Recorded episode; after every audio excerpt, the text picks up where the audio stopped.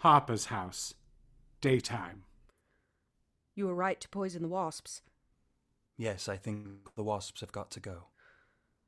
I was outside yesterday on the edge of the wood when a shadow came over and it was a cloud of butterflies. They came down just beyond me, and the trees and bushes were red with them. Two of them clung to my arm. I was terrified. One of them got in my hair. I managed to squash them. I haven't had a problem with butterflies. They can cover your face. The Romans used to commit suicide with gold leaf, just flip it down their throat and it covered their windpipe. I think of that with the butterflies. I was passing an orchard. There were horses standing under the trees, and suddenly wasps attacked them out of the plums. There were the horses galloping by, screaming with their heads made of wasp. I wish she'd wake up. We don't know how long she'd been walking. She was right to come. You don't go off walking in the middle of a war. You do if you're escaping. We don't know that she was escaping. She was getting to a place of safety to regroup. Is this a place of safety? Relatively, yes, of course it is. Everyone thinks it's just a house. The theater, the theater. Sing out, Louis! Theater, theater.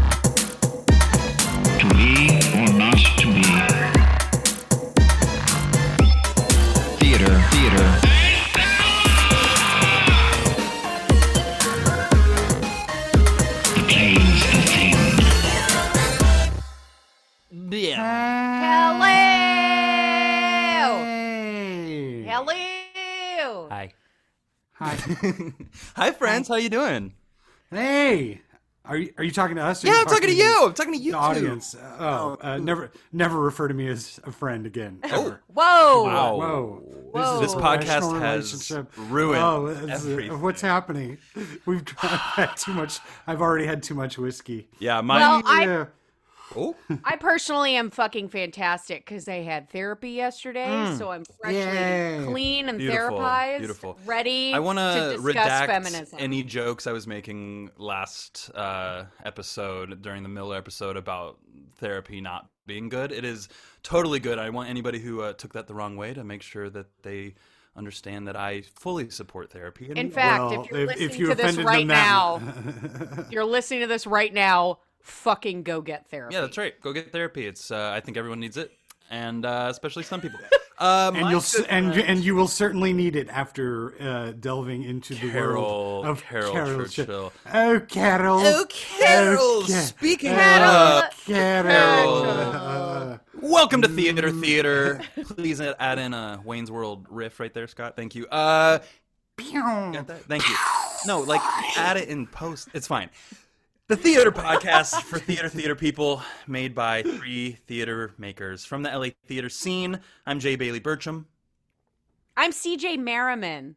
and I am Scott Leggett. and we're each members of the Sacred Fools Theater Company. And each week we're going to get together and talk about plays and playwrights that we have strong opinions on, and we discuss, debate, and disseminate them all. And this is our episode Pod Nine, our episode on Carol, the Caryl Churchill.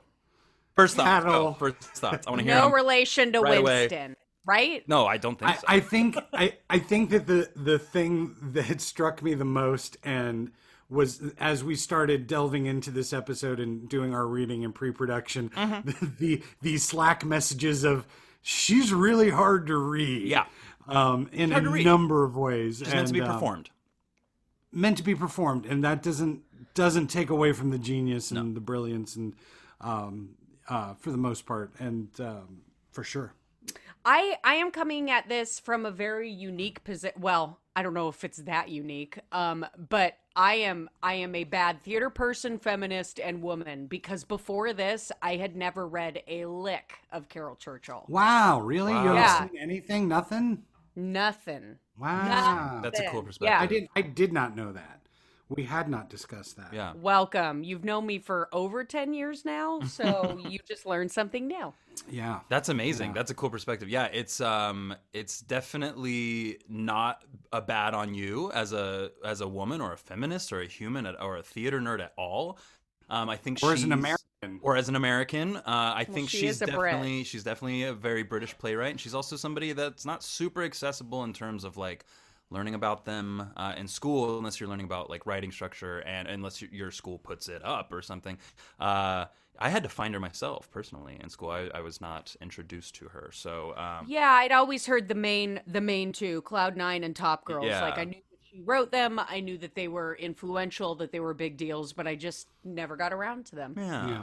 My first thoughts are kind of that, um, just like as a writer, that I feel like a lot of the time, I feel like she uses her power as the playwright to not only speak to an audience, but also sometimes, like while I'm reading them or listening or watching them, I feel like she's kind of talking to the playwrights a little bit, if that makes sense. There's that Oh, little bit of like, yeah. hey, like that permission of, hey, you can do this. You can, we can, we can break, you know, the norm, the normative uh, structure that's been imposed on us, and we can do new things. And I think that's what's most exciting about her for me. And- yeah, and and just to dovetail off of that, that also the way that you can change the rules yeah, of of already established schools of theater, right. epic theater, um, theater of, of cruelty, uh, you know, absurdism, surrealism, surrealism, yeah. absurdism, all of that stuff. Like, uh, you know, the the one thing I kept writing, I think I literally wrote it in in my notes like three times. Is she's so much more fu- she's so much more fucking smarter than me.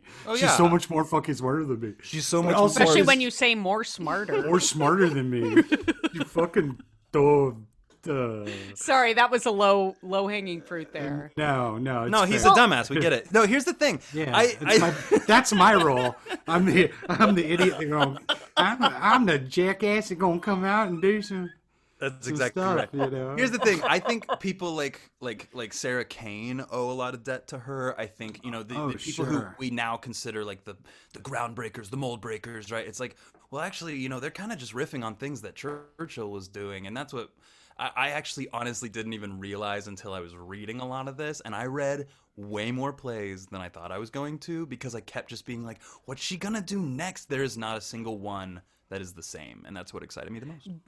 Bitch has got range. Yeah. She's got some range. range. And the other thing that I noticed about her, granted, I, you know, she has such a large body of work that is still growing. Um, Huge. Hope, hopefully. Um, but I just the thing that yes, she has range, but also something that I really dig about her is if something happens, or if or if I don't know if something happens that she has something to say about, she's like, you know what, I'm going to write a play about that, and you know it's great because she's got these epic two act, three act long shows, and then she's got these little bite sized things that are really quick reads, and but they say something big, And pack you know. a punch. Yeah, exactly. Yeah, Yeah. Yeah, it's it, yeah, it's uh, she is she is reacting to. Uh, she's not reactionary, but she's reacting to what she's what she's seeing and hearing, and sometimes there become longer meditations over longer periods of time, and um, sometimes it's the there the the there and now. You know. yeah.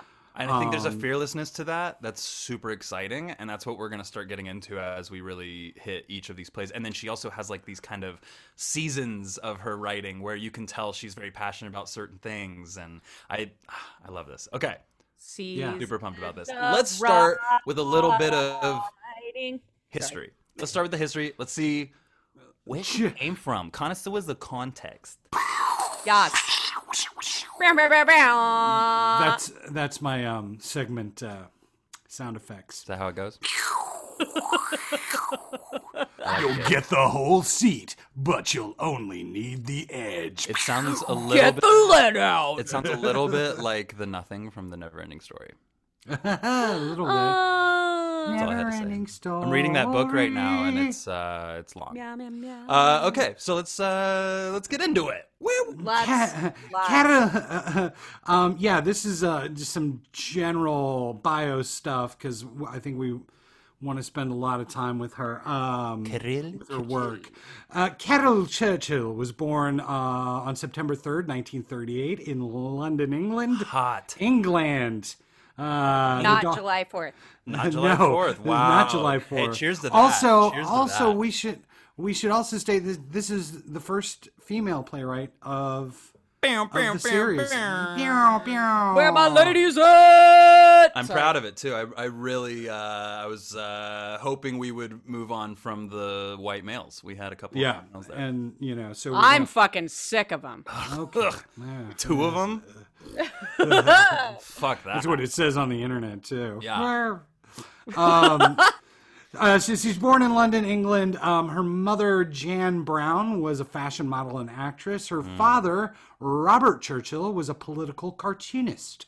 Word. Um, that track. and yeah, um, after World War II, the family emigrated to Montreal, Quebec, Canada. So we'll forgive her for that. That's not her fault. Ah, Quebec. I have a weird I mean, anti-Canadian. kind of her fault. Uh, kind of.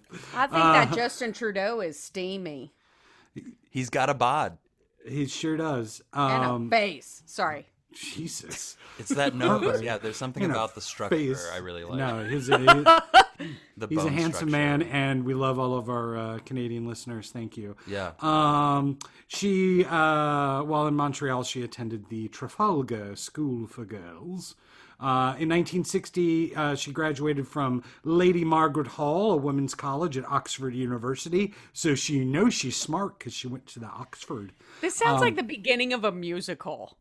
Well, It is. I don't, I'm it- sorry. It's going to be a fucked up musical. That's right. Um, she got a BA uh, degree in English literature, and uh, she basically started writing plays uh, pretty early on.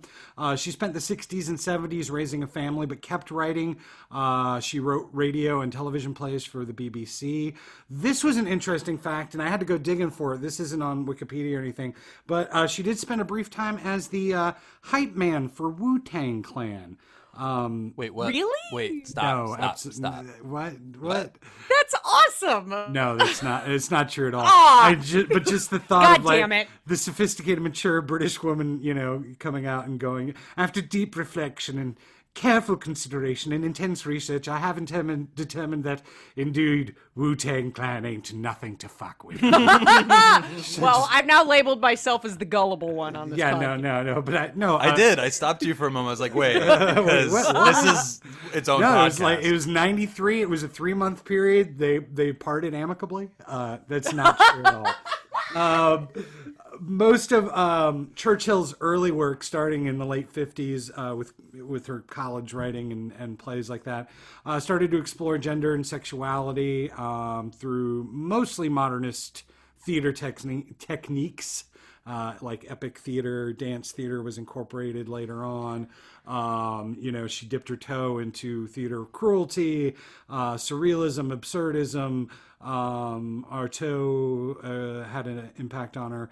Um, most people characterize her as postmodernist, but I think that's way too general and sweeping. yeah, Yes, maybe w- a women are complex. plays- yeah, a With- few of her plays have that. Uh, sure. Okay. Absolutely.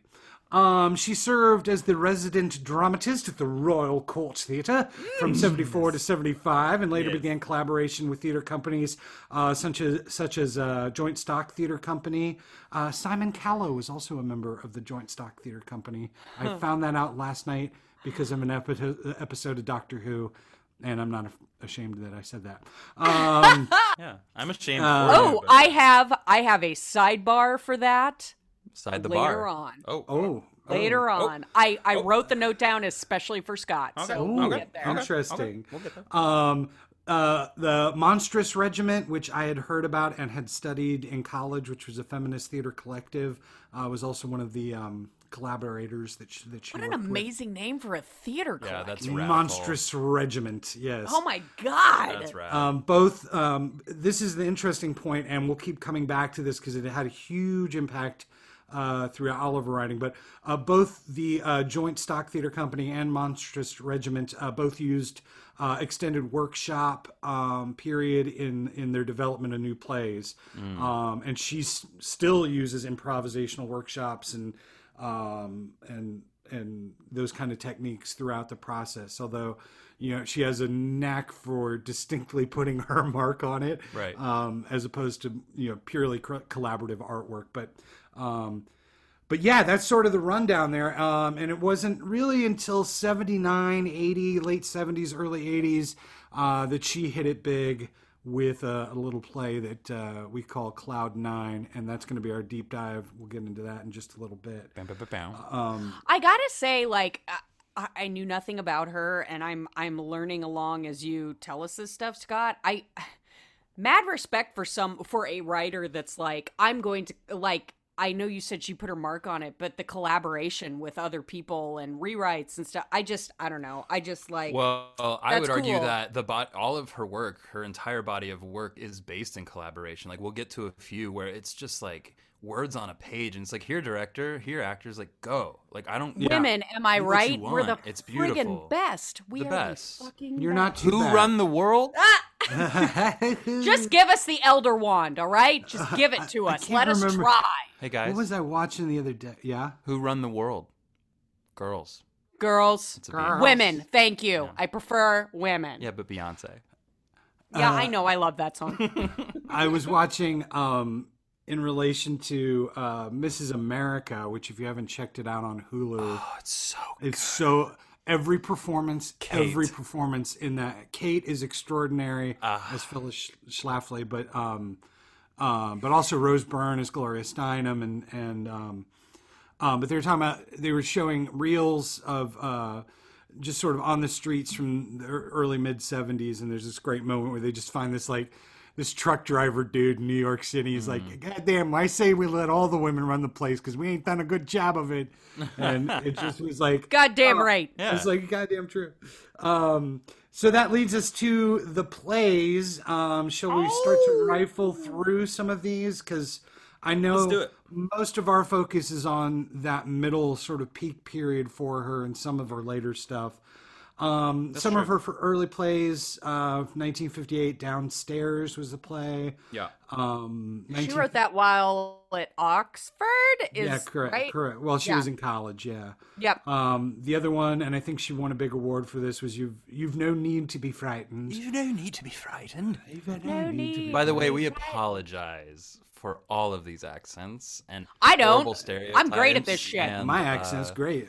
Yeah. Your accent's why great, governor. Uh, I'm gonna apologize for them and say all of these are trash. You don't speak My accent's impeccable. Roy. right. right, right, right. Okay. Uh, now, now do Welsh. Now do Welsh.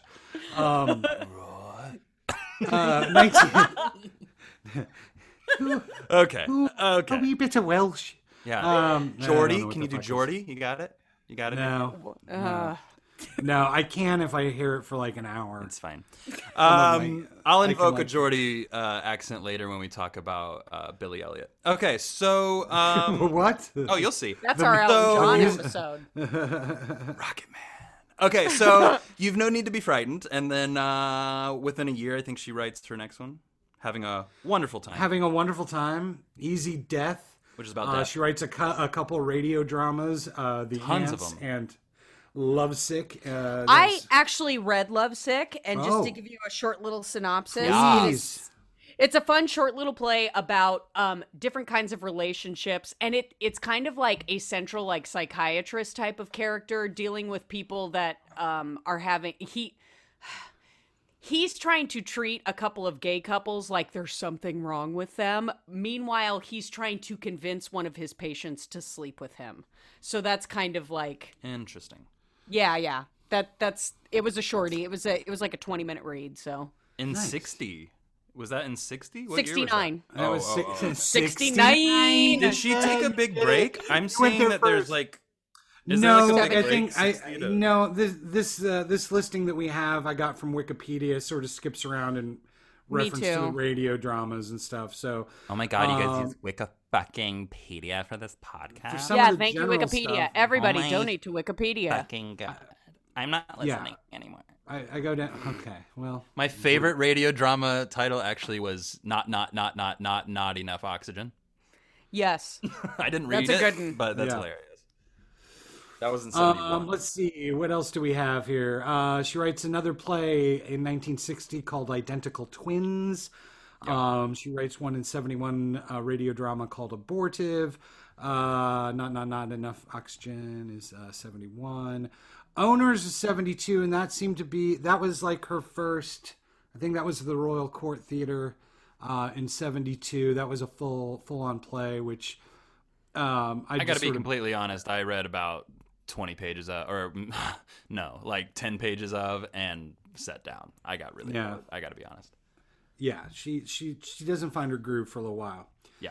Um, It's about like rent problems, like people who live in rented areas, and it's it's it's Yeah. very British and it's fine. I I think that what happens is she works on from this intersection of social philosophy, philosophy, activism, um, obviously feminism, and that sort of thing. And she is so steeped in uh, you know, CJ mentioned it earlier. So steeped in in what she's seeing and reacting to uh, current events, you know, and in you know, in '72 in in in Britain, you know, rent was a big fucking deal. Yeah. Um, so, um, let's see. Uh, another radio drama in '72 called Schreber's Nervous Illness, um, which was based on uh, memoirs of my nervous illness. Um, the hospital at the time of the revolution was written in 72. Judge's Wife, another radio drama in 72. Moving Clocks Go Slow, 73. Turkish Delight, which was a TV drama in 73. Uh, Objections to Sex and Violence uh, was 1975, and that also received uh, some attention. It got, you know, it got full productions anyway. Uh, Light Shining in Buckinghamshire.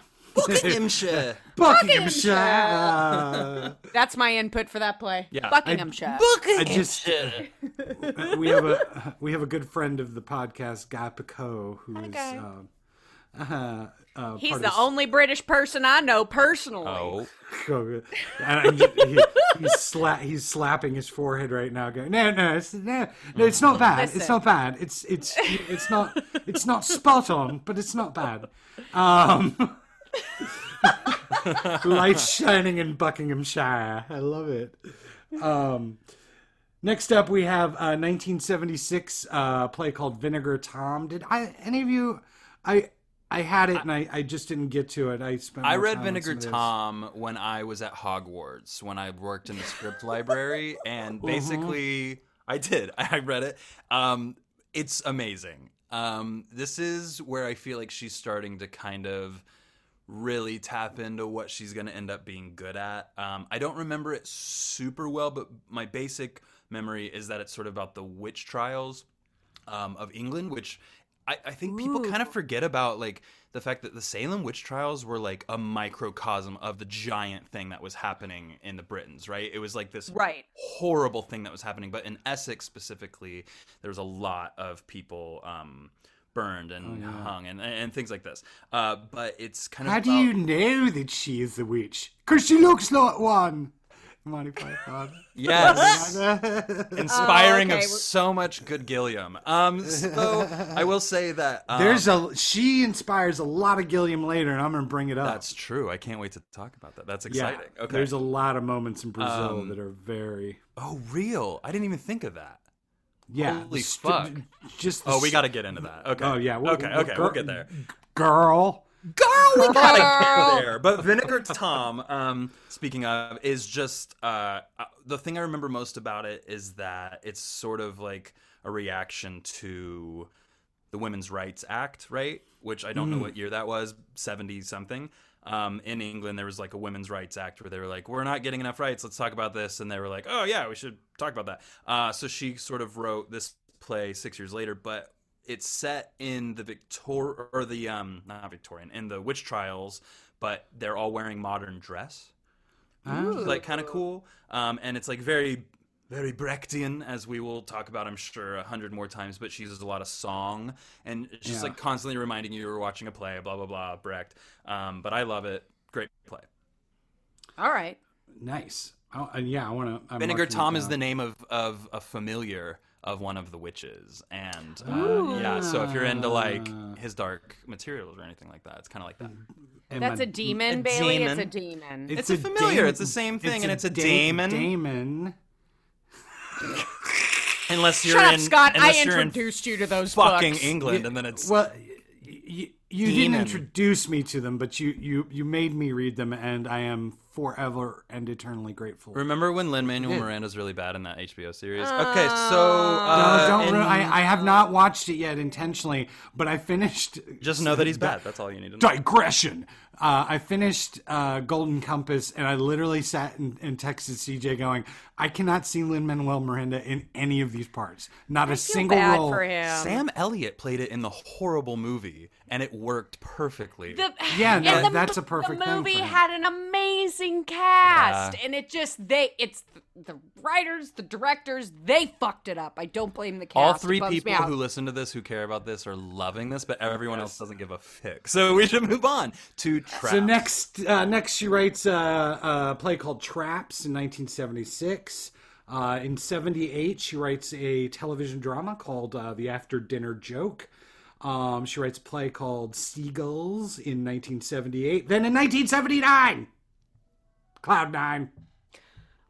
I just want to point out before we get into Cloud Nine, I hear a ice cream truck. MS Is there an ice cream cream? truck has MS. shown up on my block, and they pull up every day for 20 minutes, and they play loud. One day I counted it. I listened to Brahms' Lullaby 60 times. Oh, in one day?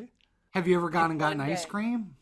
No, but I have driven by and noticed that they don't just sell ice cream. No. Got it. No, we don't need to. And I and I'm not even talking like anything illegal. I'm saying like practical household shit is what I'm saying. Calculators. Yeah, I get it. Rope, twine, scotch tape. It's So a neighborhood things to service. kidnap people with. Great. oh my god. So here's the I thing. kidnap a lot of people with scotch tape. Same. Uh, Which is exactly what Cloud Nine is about, which is our. Nine. Uh, It's not about- dive it's not about the that. week. That's It not is. what it's It's about. totally about that. We're about to talk about how it's about kidnappings. Um, 1979. Cloud Nine debuts at the Royal Court uh, Theater. Um, it, um, I, you know what? I don't have the full production history. I just have bits and pieces. Here, I some- have I have a actual script right in front of me. Let's see if it says anything on the inside. I read this in college. I had already already read a few of hers, uh, and then I had to read this in a script analysis class. Um, the good one, not the bad, the one at Hogwarts. Which How nice for you. Yes. Um, let's see. Uh, first performed at Dartington College of the Arts, interesting, uh, by the Joint Stock Theater Group. The revised edition There we go. was performed at the Royal Court Theater in a co-production with Joint Stock, uh, and the original Royal Court uh, cast. Um, we have Graham Garden, Ron Cook, Anthony O'Donnell, Harriet Walter, Ann Nye, Maggie Steed, and Hugh Fraser. Uh, Fraser, and um, I don't know but one of those names, so I can't speak to any of that. But that sounds like Um, you've seen many of them. Yeah, I'm sure. Movies and yeah. I'm sure that's the deal with all of the Brits that are in all of these shows. I gotta They're be honest. I'm bad with British actors. I know, you know, I know the mainstays, but I don't. There's a God. I need to be better about that. I There's a couple I got really good. excited about when I was looking at original productions throughout, and I, I I made a note of all of them. So, but not for Cloud Nine. So let's do it. Cloud Nine. This is in fact our deep dive, and also it's also our uh, namesake of the podcast, Pod Nine. Uh, Yeah. Fucking hilarious, right, guys? Fucking hilarious that we're doing that. Um, so let's get in. so yeah let's i was just, yeah i was gonna say like it, it's it's it's tricky to describe um and it's awesome to behold and and it was it's a fun read too Yeah. like Yes. espe- the, the first act well so basically uh the play is set in in victorian times in africa First act. uh what First act. first act Yeah. Uh, the second act is modern times, so 1979, 1980, with the same characters, but for the characters, only 25 years have passed. Um, and then all the casting switches from the first act to the second act, uh, including gender swapping and um, yeah. So just real quick, let's break that down. So basically, in Act One, you have the character of Clive, who is a colonial administrator in Africa. And he's hilarious. Yes. Um, his wife, Betty, who is played by a man, um, she says uh, in some of the articles and intros that I read that the intention was was that Betty is cast as a man because she wants to be a man, um, and Huh. she, she yearns for that. So that was the reason for that choice. Which or or not even that she wants to be a man specifically gender wise, but that she wants to be what men want her to Correct. be. Right? Yes, She, like absolutely. literally has a line where she's like, "I am what uh, you know a, ma- a man wants me to be, so I am a man." Basically, you know, like I don't remember what it is, but it's like a rhyming couplet of sorts that sort of states that. But yeah, Right. Um, so here, then, then we get into the character of Joshua, who's a black servant, um, but it's distinctly played by a white actor. Um, similar idea, the idea that um, some, and this character specifically is kind of enamored of. Um, the Imperials uh, kind of rejects his own people. Um, Well, you know how I I saw it as well. Just um, joining and blending in and working with the white people because that's like how he can survive. Is is also kind of the feeling I got with it as well. yeah, Yeah. Okay. and it's kind of doing the same thing as the woman thing, right? So he uh, his line is, "What white men want is what I want to be." Yes. Right. And then I actually found her line, which is, I am a man's creation, as you see, and what men want is what I want to be. Yes. Yeah. So obviously, very on purpose to do this thing. Um, I think it's really easy without reading the play at first to be kind of offended by that, right? Especially in 2020, there's there's that part of you that's like, ooh, ooh, okay. I was weighing that kind of the whole time. But I of think- like, would this work now? Would it not? But at, but she's also that's the point, right? Is that she's commenting on it's the Brechtian thing where it's like I'm reminding you. You're Oh, watching I'm a sorry. I play. meant Joshua. Actually, sorry. Right, right. But she, there's that part of her that's just sort of um, pointing at it in the way that's making you uncomfortable. She wants you to feel uncomfortable. There's it's reminding you you're watching a play, reminding you that you are meant to take something away from this. Uh, it's interesting. I don't know that. I I don't know. I don't know how I feel. I yeah, I I feel like well, let's finish breaking down the rest of the cast, and then we'll, can circle Yes, through because sorry. some of this. So uh, then you have the character of Edward, who is Clive's son, and that is played by a woman, and he is mm, uh, a pre-tween, a pre-tween, a preteen. Right. He's like 12, 13 is the is the feeling. you get. Problematic, no matter what. Well, yeah, and again, there's there's some weird sexual tension, um, but it's played by a woman. Uh, Victoria, who is Clive and Betty's daughter, um, is simply a ventriloquist dummy, which I love, and is passed around, and is probably the most uh, brilliantly um, slap in the face kind of uh, Yeah. metaphor that you can come up with. yes. Um, Maud Maud is um, Clive's mother-in-law, Betty's mother. Um, Ellen is um, Edward's governess, and the same actress who plays Edward's governess usually also plays Mrs. Saunders, who is a widow um, who lives at uh, a nearby fellow estate, if you will, in Africa. Um, then you have the character of Harry Bagley, who's an explorer and a friend of Clive's, um, who is distinctly British man explorer, uh, and also um, But and also gay, um, or at least but all over the place too. all over the bisexual. Uh, yeah. Um, but then in Act Two, which takes place again in modern times, Betty is now played by a woman in Act Two. Um, it's normally the same actress who plays Edward the son in the first act. Um, Edward is now played um, by um, uh, a man. It's normally the same actor who plays Betty the wife in the first act. Uh, Victoria, who was the doll, uh, the ventriloquist dummy in the first act, is now played by the normally played by the actress who plays Maud.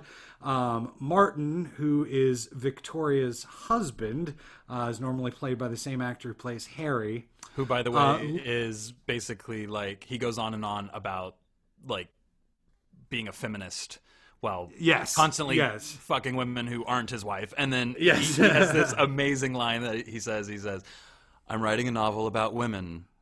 From the women's point of view, I know. Like How it is- many men have said that in history? amazing. I mean, how hard could it be? You know what I'm How saying? How hard could it be? We are one dimensional. Uh, no, I'm the worst.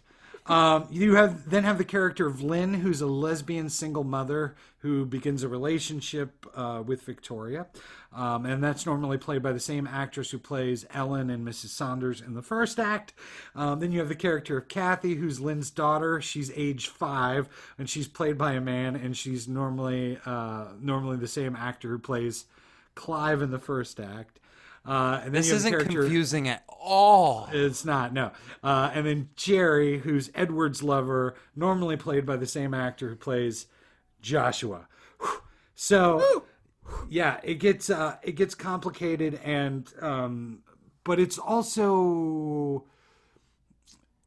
for all that explaining that I had to do. It's it, it I I think that you you calibrate very quickly, especially after the first act. Yeah. I usually in the the two or three productions I've seen of it, it normally because they there's also different configurations to the casting that, are done and have been done, but normally it takes me you know it, it's usually Betty. It's usually once I accept that Betty is a woman being played by a man and that that is supposed to have meaning then I normally calibrate to the first act, and then in the second act, once you see the guy who plays Clive playing a five-year-old girl, uh, and I guess I guess Tony Shearer. That was the one that kept making me laugh out loud. Oh my god! Yeah, grown man just- playing a little girl. Oh my god! It would be such a blast. Oh, it'd be so fun to play. Well, and here's my question: Is this kind of like Sondheimy into the woodsy type of like the double casting, like other than other than seeing Betty being played by a man? And I think is the double casting, you know, like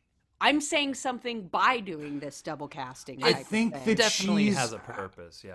yeah i think she leans i think i think in in something like into the woods it's more of a mm, a convention or a device in order to you know maintain the the size of the cast and and and all of that in this uh, every production i've seen leans heavy into it it becomes very brechtian Yeah. uh, to use big sweeping words, and uh, God, there'll be 500 emails about you know, well, Brechtian epic theater is actually. Do we have 500 people listening yet? I think we've had maybe to- total listens, so Well, I I, am hoping for 500 And emails. 10 of them are my mom. I recently And, did um, listen to on I mean not listen to. I read um Brecht on theater because uh, before all of this quarantine, I was set to direct Three Penny, Three Penny Opera Oh, yeah, uh, with wow. Two Cents Theater Group, and I was already planning uh, production meetings and things, and getting on my way, structuring it, and meeting with the choreographer. And it was I was it was very exciting. So I was like, I'm gonna read uh, on theater again. I haven't read it since college, and I put it down one night, and I stopped and just said. I fucking hate Brecht. Like I love I love the concepts. In fact, I I constantly write in what I guess you can call Brechtian way where you're like, you know, we're watching a play, right? You know, like I I I love that kind of style, but I hate him. He thinks every audience is so fucking stupid. And I think that's like my biggest Oh, I had a I already know a half dozen theater nerds that are pissed. I know, I know. I had, I had, because honestly, I've always, I've been the guy who is who would stand up for Brecht until I reread it, and I went, you know what? I don't know if I like him anymore. That's a whole other conversation. It's a whole other thing. Well, but it is and it isn't because as we get into a deeper discussion about her, Yeah. um, I, f- I think to say that she, what Brecht was trying to do was be accessible to people, to be accessible to the common man. sure, Um, and I mean that in very sweeping terms. There are plays that Caryl Churchill wrote that if you brought a common person into that theater, they would be mad and walk out and not, and they would feel like they were being condescended to and talked down to. Sure. And I, I, I think that that's where she starts to split from her her Brechtian Agreed. epic t- capital epic thing agreed. um because i don't think ever i would ever ever say that caryl churchill ever condescends to her audience No. she demands more knowledge and information and processing and maybe that's audience. what I'm and this is this might be so arrogant and pretentious but like maybe that's why I sort of was falling off the Brecht and falling into the Churchill more is like, no, I want I want the challenge of it. And that might be a theater nerd's perspective, you know, and, and an everyday person going into a theater may not want that. They might want the escapism, right? They might want the sort of uh, uh, the entertainment of it all rather than the uh, I might be changed. I might, you know, I might walk out with a new understanding of theater and myself, right? Um, so I, that's that's what's interesting to her. Can I speak on the um, the race thing? Yes, let's yeah, let's Yeah, do it, Bailey. Do talk it. race. All right, so here's, the, I mean, okay. Here- Here's my, kind of my whole bit about Cloud Nine in general. I had a lot of mixed feelings about it. Okay, I Oh. I remember really liking it when I read it in college, except for the fact that I had to read it. So there was like that little part of me was like, "Yeah, this sucks," and like you write a don't make me paper on it, whatever. nothing. You're not gonna tell me to Yeah. do nothing. Fuck that. But I fuck authority. But basically, I just uh, when I was rereading it, I was like, I'm gonna wipe that from my mind. I'm really gonna focus on it, and I think. Spoiler alert, it's not going to make one of my top three churches. Ooh. Yeah, it's just, uh, it's really interesting. I like it a lot. But uh, this is my take on the race and the sexuality part of it all and gender part of it all, which is that, especially because of the time, she's speaking to a white hetero audience, right? For the most part. So there's just, sh- that's who she's trying to uh, get this message uh, Right. out to, right? Which is which is legit. These are the people that need to hear it. Uh, but in doing so, I feel like messing with heteronormative ideas in a way that it's messing with heteronormative ideas in a way that I think we've moved past and as a society in a lot of ways. And i think especially in theater circles we've moved past like kind of any way of this being weird like right Yeah. like um, you know somebody being gay being so weird and Yeah. so different and uncomfortable. And i think she would agree if confronted with that question now. But i'm just trying to speak to like does this still work in 2020 you dropping When shit? you- when That was me. Sorry. I just I wanted to add something, and you yeah go letting go ahead. Um, no, I kind of thought of that myself, which. Uh, with when I was thinking back, like I think this would be something that you'd be saying more. Oh God, I'm going to be worried that I say the wrong thing. At this time, it would be gay rights as opposed to LGBTQIA rights. You know what I mean? Because it was a, it was way more one dimensional than it is now. in terms of the way we talked about it yes Yes, yes. Yeah, I mean, yes, there's there's there's certainly some um, dated elements of it. I think that for me, um, you also have to keep in mind that you're not too far away from you know men being imprisoned for for being gay. That's Right. that's less than that's Right, less than absolutely. a decade, and so yeah, I think that there, I think there are elements of it that would still seem qu- still seem quaint. I think what remains impactful for me in in watching it, and it's very intellectual. It's a very like in my head kind of thing, but Right. is is the the weight and the pressure that are put onto gender that are still placed on gender roles. Um, and I think that that still resonates today. I think that there's sure. moments in that second act, you know, especially between, um, you know, Victoria and Lynn and and Martin and and Edward, all of them that are just like. Whew. Also, there's, I think, um, one of the things that we tend not to talk about is um, uh, the ageism in terms of sexuality and talking about Right. sexuality. So when you start talking about, you know, um, um, what's her name? Um, not Maud, who's in the second act. Uh, uh, Betty. Yeah, Betty, Betty. in the second act. You know that her age is somehow this uh, hindrance to her sexuality that is distinctly put on women that is not put on men at all. right Um, so there, there's still plenty of it. I think that that resonates, and I think that it's so especially that first act, man. That first act is so fucking funny and so slap you Yeah, in it's the face with some of its moments. Yes. Um, you know, and then there's there's weird stuff in in the second act that I've never. It's funny because CJ CJ texted Why incest? why do Why? we incest? Why? I, and I remember dealing with that when I first had seen it and read it in in in college. You know, a long time. Ago. And she never deals with it. It's never dealt with no with. but that's but that's the i but i think the way that you're reacting to incest is the way that people reacted to homosexuality a lot of the time at the time you know what i mean so it's sort of like the way that you're like oh man incest why did she do that it's sort of like it's on the same level at the time like there's no you know Uh, uh, And also, Fair enough. I just it turns me off of that because I'm in for that. I, like in well, let's see, what year was it? It was seventy nine, and they're talking about um bisexual polyamorous relationships like that's that's so ahead that's so out there and ahead of its time but i was just like why incest why does that have to be a part of it That, there might be a little presentism in in in that point of view, CJ. Not to be critical of your point of view, because I think that where I ended up after reading it again for this was that it wasn't so much about uh, polyamory or bisexuality or even incest; that it was about cohabitation and the sort of right based on personal experiences to define your own parameters. but what about the whole witchy drunken sex scene that they kind of start into Well, they can Like, have a good time too. I'm just saying.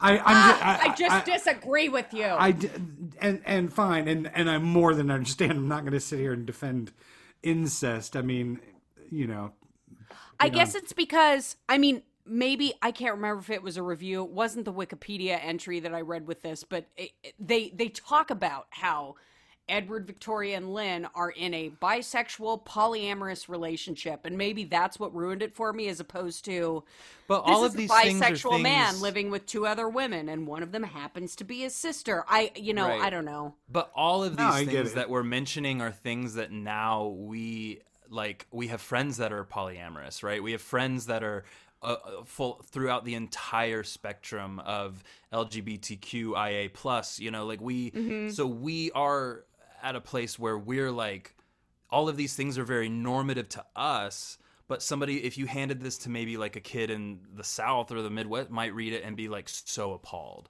right? So I think, I think it's a, it's, it's a, it in fact is pointing at all of these things as things that we as society or or have in the past or do now um, at the time in the 70s but even now put a stigma on right so it, whether the spec the spectrum goes from just polyamory or bisexuality which is whatever to us or all the way down to incest right and so it's it's sort of the question of where is the line where you kind of fall off and stop. stop. It, it, it's all just to bring up these questions. Having sex I with don't a think any of us sibling. is wrong. That's where I draw the line. Yeah, agreed, agreed. I think that's legit, but that's the comments, right? That you Right. had to draw a line there, and somebody might draw the line after that. right? Some weirdo.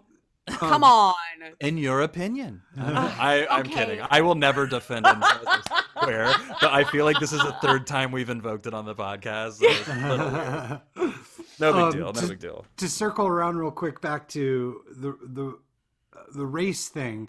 I, I think that Yes. you, today, if you were to do it, what colorblind casting would you do that doesn't impact Churchill's intentions? Well, in- let me tell you about the one uh, performance I saw of it, which Yes. decided Okay. to cast Joshua as the same actor in both acts, and he was a black man. Okay. Okay. So does that completely negate the entirety of his um No, I don't. uh of his character and like the point of him and everything? Actually, no, in my opinion, because at the time uh, I had read it but didn't wasn't like completely sold on it, and so I remember being like, "Oh, that's an interesting choice," but I wasn't offended by it. I wasn't like, "Oh my god, you've done it differently than how she intended," you know. But it did feel safe. It did feel very like, "Oh, we can't do that, so let's just make sure that this actor plays this part in both acts and that mm. it's a black person." But then it was all white people, so then it felt a little like, oh, we got to go find a black person to play the black person, and then it kind of negated everything that the play is about, in my opinion. I guess okay, okay, this was my take on Joshua. I guess making him a black man that was played by a white man was just saying this character is just as bad as a white colonialist. And Yeah, I just and I- personally I don't agree with that, but again, I mean I, I don't necessarily know what the fuck I'm talking about. That's just kind of how I took I don't it think when any I of read us it. do. Yeah, with Churchill, I think it's all opinion and speculation. But I, I would say that it, the only way to do it now, to answer your question, Scott, is you have to colorblind cast the whole thing, and it has to be very specifically non-white people Huh, to make it okay. Yeah, stand I mean- out in a way. Yeah, I mean, I think there's a lot of stuff that you could do that doesn't particularly matter. I think making, Sure. having, doing a, a black person or an Indian person in in talking about British imperialism as like Right, Martin right. as playing Martin in Act Two and Harry in the first act might be interesting That's interesting. Yeah. um because the, you you're you can i think that's the interesting thing about the play i guess is that you can kind of start to tweak with these things not change her overall Caryl, write in. Tell us what you would think. yeah please miss churchill yeah. Please. um and so i think there's a few things that you could do that would uh that could reinvent and breathe br- breathe a little bit more life into it because in the second act well race always matters but in the second act i think it, it matters far less and would be just as interesting to see uh you know martin or jerry as as being played by a black man as as as anything else but but no fair point um um She gets a little more into like the way that um, colonialism affected uh, the sexuality of other uh, countries or races or whatever it may be, or peoples. Uh, and in There's- that play, pigs and dogs. Is that Yes. I was going to say, Uh, sidebar, yeah. this comes up later. We'll get there because that's one of my favorite reads. Actually, Well, yeah, and- yeah, it was a good one. CJ told me to read it. It was great. And it um it it so impacts you know her critique of British imperialism, which at that point there in in British history there's this you know, huge struggle going on between the rejection of that, the consequences of that, the idea that you know the idea of you know Kipling's white man's burden and all that Right. he felt felt throughout and the notion and i see what she distinctly what she was doing then with with the joshua character the idea that you had to almost hypnotize um, whether it was in india or africa or wherever in the world that they were the idea that this was for their own good you know Right, and all right, that right. yeah, this is you. This is for, we're better. Than We than know you. what's best. We know it's best, and we're better than you. So why wouldn't you? Th- with that becomes you know the, I guess the Uncle Tom's for lack of a better word. Joshua distinctly rejects the. These are he says it. These are not my people. These are bad people. They've they've convinced him in his head. Um, although I think he's got a lot more. Um, uh, ownership sort of you know uh, individual um, drive than that because he you know all the fucking around he does especially with Betty is like is awesome For sure, yeah. but yeah, it's um um you know but it's fucking it's it's cloud nine you know uh, and to recognize you know it, it was pretty fucking ballsy at the time and place to Groundbreaking, do this yeah. you know Can I just say what my favorite? I actually had a lot of one-liners from the show that I love, but the There's one that I'm going to use from Uh-huh. now on Yeah. It was in Act Two, puking Jesus. uh mine Puking. I'm gonna start. I'm gonna start telling people that I'm writing a, a feminist play from the point of view of a of a female. That's my nice favorite. absolutely That's a good one too. Um, mine, uh, you can't separate fucking and economics. Ooh. I almost spit out my corn whiskey. Just then. Scott wins. yeah, that was good. Are are we? Sh- shall we move on from from Cloud Nine? Shall we? Shall we play the song? I want to play Pam's song because I think it's actually Oh, related to to, Cloud Nine a Pamela. little bit. Yeah. Sing It to is. us, It Pamela is. Quinn. Dis, it is DQ. distinctly. Uh, it is DQ. distinctly Cloud Nine. and it's very funny. it's great. We love it. Uh, so uh, we're going to take a quick break, and we're going to uh, outro this segment on Cloud Nine, uh, our deep dive, and uh, and hand it over to our dear friend uh, Pamela Quinn. Uh, here's her original song Yes. for this podcast, uh, and uh, an homage to Caryl Churchill and Cloud Nine. Here we go. Men are playing women and women are playing men. Black is white and white is black and Mrs. Saunders is Ellen. Sons are played by daughters and daughters played by sons. Lovers, husbands, single moms, two acts instead of one. Oh, gender, sexuality, racial stereotypes. This curtain shines the light on all the wrongs you thought were right.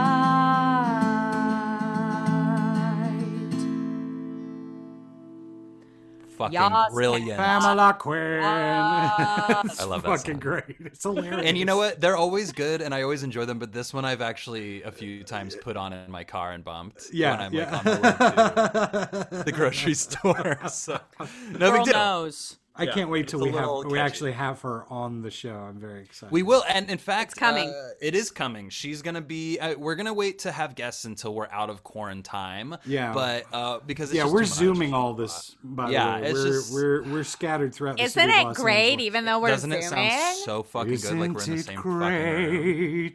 Great? Shut your mouth. All right. so- It's wonderful. But speaking of, I think she's her first uh, episode that she's going to be coming on, uh, which you know this gives away some of what we're going to be doing. But every sixth episode, so we'll do five playwrights, and then every sixth episode, we're going to do like a special episode where we actually uh, focus on something a little more pop culture based. And our first one, which will not have Pam because it won't be out of quarantine, will be plays that are movies. Plays that have been made into movies, but then Yeah. our next sixth one will be a, we'll be able to have Pam on, and that's going to be movie musicals. She very specifically be asked to perfect be for on this one. that. She's perfect for it. She's got a mind for it. She also writes incredible songs, as you've heard, uh, and medleys uh, using And Broadway plays. musicals and play. Oh my god! Much like phenomenal playwright. Churchill, girls got She- range. herself is a playwright. Uh, In fact, why I know her is that I, I was in a reading of one of her plays just like uh, by chance uh, that sh- that was had at a house, and I fell in love with the script, and then we became friends. And it's actually the reason I even got involved at Sacred Fools. She brought me there first, so now that's why we know Thanks, each other Pamela. and why this podcast exists. Thank you, P, which is what I call her. Okay, PQ. moving Isn't on. it Pam? I'm gonna fucking beat the shit out of you with a hundred foot pole. Okay. Social distancing, ass beating. Um. So what the fuck did she write after Cloud Nine? Uh, she wrote three more sleepless nights in 1980, which I'm not familiar with. Did anyone read it? I did Anyone not read it? get that one. No. Yeah, well, fuck us. Jesus. we could. There was there was too much. There was too much. Like she. There's a lot. Over thirty she plays. is Quite she, prolific. is she is a thesis an, uh, a, a full semester's academic course all by herself Ms. Ms. Yeah. Churchill and Zhuzh. Yes. but her next big hit which uh, remains along with Cloud 9 still sort of one of her her preeminent works Top Girls um, Mm, I love it. Man, I'll tell you what. I, I think that this was the one, without question, that had the biggest emotional impact on me. For sure. Uh, where I really that that final fucking act, that final fucking scene is just like it. It's brutal and it's Yeah, drives you into the ground. heartbreaking and well, it's funny because I was like, yeah, happens all the time. No, absolutely. I think that's that's a real thing. I think us people being people give their babies to their sisters. Yes. all the time. Yeah, all the fucking time. But I think there is a part of it that where um, maybe you and I, Scott, might have our jaws on the floor, and perhaps you know someone who identifies as female might be like, "Yeah, you now you know." Now you know. Now Yeah. you know. now you get it you know and i think that's exactly what this play did for me um, and put it you know raise it real high up to the top of my list uh, but basically top girls is about fuck, what is it about? It's it's sort of like about a female temp agency, right? But it begins its narrative surrounding a meal, like a birthday celebration of some kind. Yeah, I gotta- It's know I a gotta- it's a new job it. celebration. Actually, That's what it is. That's I have that's right. I have a little synopsis. Uh, it's, Ooh, cen- it's I would cen- love to hear it. It centers around Marlene, a career driven woman who is heavily invested in women's success in business. The play examines the roles available to women in modern society and what it means uh, or takes for a woman to succeed. It also Hmm. dwells heavily on the cost of ambition and the influence of Thatcherite politics on feminism. That's, you know, it's, man, yeah, because. Fuck Margaret Thatcher, by the way. I my only introduction to Margaret Thatcher was Austin Powers thing when he's trying to get over his boner and he's like Margaret Thatcher naked on a cold day. That's my only in, That's hilarious. my only information on Margaret Thatcher until like the last 10 years Well, she You never been- saw Iron Lady, one of Meryl's least I haven't. I haven't. She's No, fine. it's and so suck she's at fine. movies, y'all. She's, she's mediocre at best. But I will say this. Uh, Oh, the and- movie is, but her, she's fine. Yeah, I will say this is not um, uh, my point about Billy Elliot at all. But actually, there's a whole entire song called "Merry Christmas, Maggie Thatcher" about Mm-hmm. Billy Elliot. I told you I'd bring up Billy Elliot, but this is not the point. Uh, but there's a whole that "Merry Christmas, Maggie Thatcher," "Fuck you, fuck you too," or something. I don't remember the words, but it's basically that. Um, and I've been in it twice, and I can't remember the fucking words. But the the base basic idea is like they have this giant puppet of her that comes out from behind the puppet show and it's huge and they're all just like fuck you and like you know flipping her off and flipping uh, the backwards peace sign what's that called i don't know that's a thing right uh, it's very Is uh, it backwards or upside down? Because backwards It- would be the same thing. fuck if i know It's, an, it's anarchy. i don't know It's the anarchy symbol, right? I that thought that was Oh, i don't what? know I don't know. Anarchist I don't right know. in. All i know is there and uh, you know, a- Anarchy for the UK. That's it I got my exactly Pistols in. Hey, I but just basically listened. I'm sorry. Never go on. Never mind. i want to hear what you listen to actually fuck me I no no no. I just listened to the the Sid and Nancy My Favorite Murder, and they were talking. Ugh. that's all. That's all. That's all. That's all. That's all. I need. i love sid and that. nancy Man, Never seen the movie, but I liked that episode It's of good. MFM. Ooh, those It's really performances. that you're exhausted by the time that movie's done. Gary Oldman. Young Gary Yeah. Oldman. Man, what's her Oldman name? at his best. Sidebar for an upcoming. My Carol second Marshall favorite play. Oldman performing. What? I we'll get to it. Oh. Fine. Okay. Uh, Top Girls. The thing, uh, Top about, Girls. Uh, top girls. Um, the So- thing I really liked about it, Yeah, go for it. Please, I'm sorry. uh, I think it's it's very feminist. Uh, but something that actually uh, my friend pointed out to me, uh, not me, uh, but uh, she basically said she said she, she didn't want her name mentioned on the pod, so shout out to anonymous. Um, but basically, uh, she said it is feminist Bailey, but it, I'm quoting her. It is feminist Bailey, but also it shows the negative aspects of women. It's socialist feminism, and I was like, oh, I, I like that description, and I started figuring out what she meant by that, and then I started realizing that whole first scene, the whole first act, the the the talking over each other, the thing that will, which we should talk about how difficult that is to read uh, in general, but that whole idea of talking over each other um, is sort of what she meant by that, and I'm really excited to talk about that and just Churchill's Well, my play with speech. my sidebar to that really fast you guys were talking about like kind of what twisted the knife for you in the show the thing that twisted the knife for me was uh, act one scene two where she's in an interview with a woman she's like by the way are you getting married are you planning on having a Yeah. baby well you don't want to tell your new boss that that that to Yeah. me was it's that turnaround of like it turns out that uh, sometimes, maybe even most of the time. Well, not I not shouldn't say most of the time. Sometimes women are our worst advocates. Um, I think Sure. that is Sure. also of that time. I think that's something that people are. I mean, obviously, people are talking about way more now. But that was the thing that twisted the knife for me about this play. Yeah. Yeah, it, and I um, think that's definitely still a problem today for sure. Oh God, yeah. I Oh, yeah. think um so the first act of the play we should tell people is the character, the lead character of Marlene is throwing a dinner party, but the first act is distinctly surreal in in its approach in that she is surrounded by historic women who um overcame the odds or worked against the odds uh, in order to succeed or thrive and, and Right. in a patriarchal structure.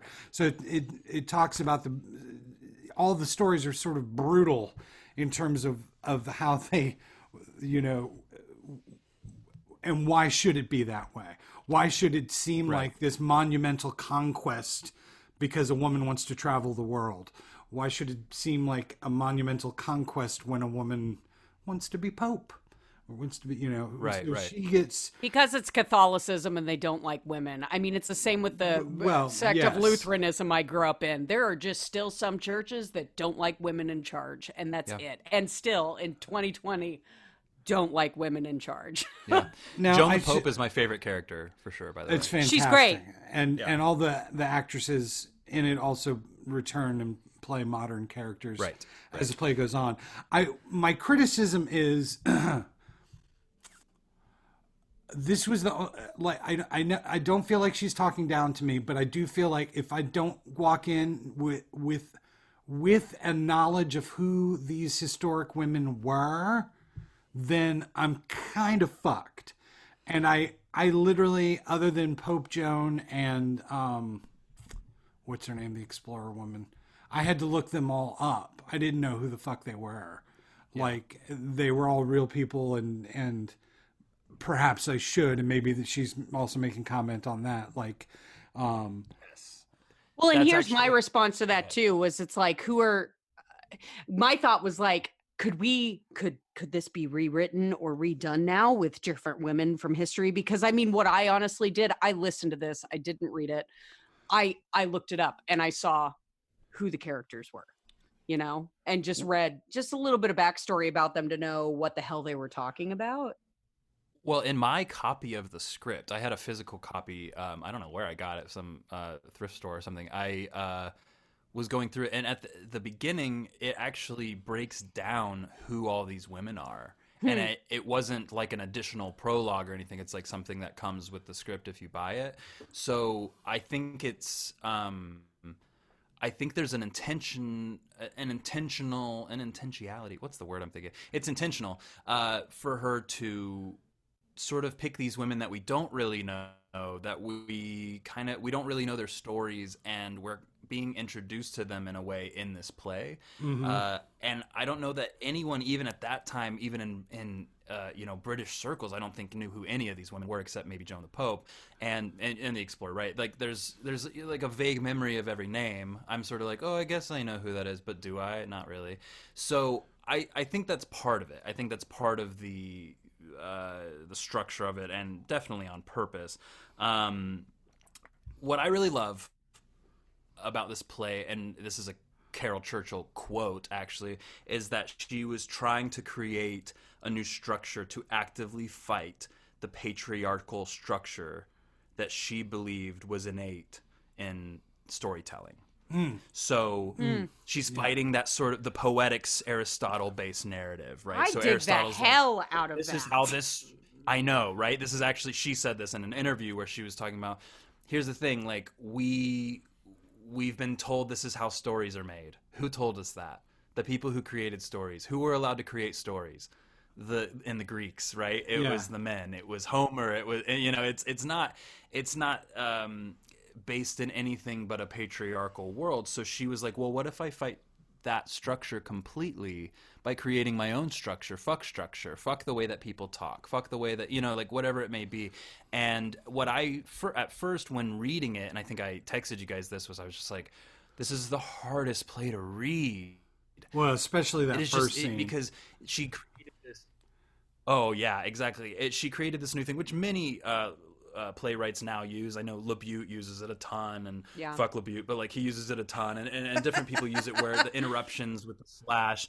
Yeah, really though, but they, you know, and they tell you uh, where to interrupt, right? But then she uses this other device with the asterisks, right, where she's putting them in places where a thought continues later, and so when you're reading it alone without a group of people to read it out loud, it's the most confusing bullshit you've ever read in your entire life. And I Well, was just like, I don't know listen to what's it, and going you, on. and, and you just said it you just said it absolutely correctly like it's the only point in this process that i got mad and but i generally get mad at playwrights who do this anyway. I'm I'm gonna put I'm gonna use all lowercase. I'm gonna I'm uh, like if if your if your line starts in the middle of the page, then that means that you like uh, like fuck you. Write a play and tell me a story. Like you, you don't need to do this. Like and so I would there was nothing there. There's nothing. There's nothing in that. There's nothing in that play that needed that. She could have written it out exactly how she wanted to do it and and it, so it becomes I this disagree. difficult con- construct. I, I love feel the like she did overlapping. write it out.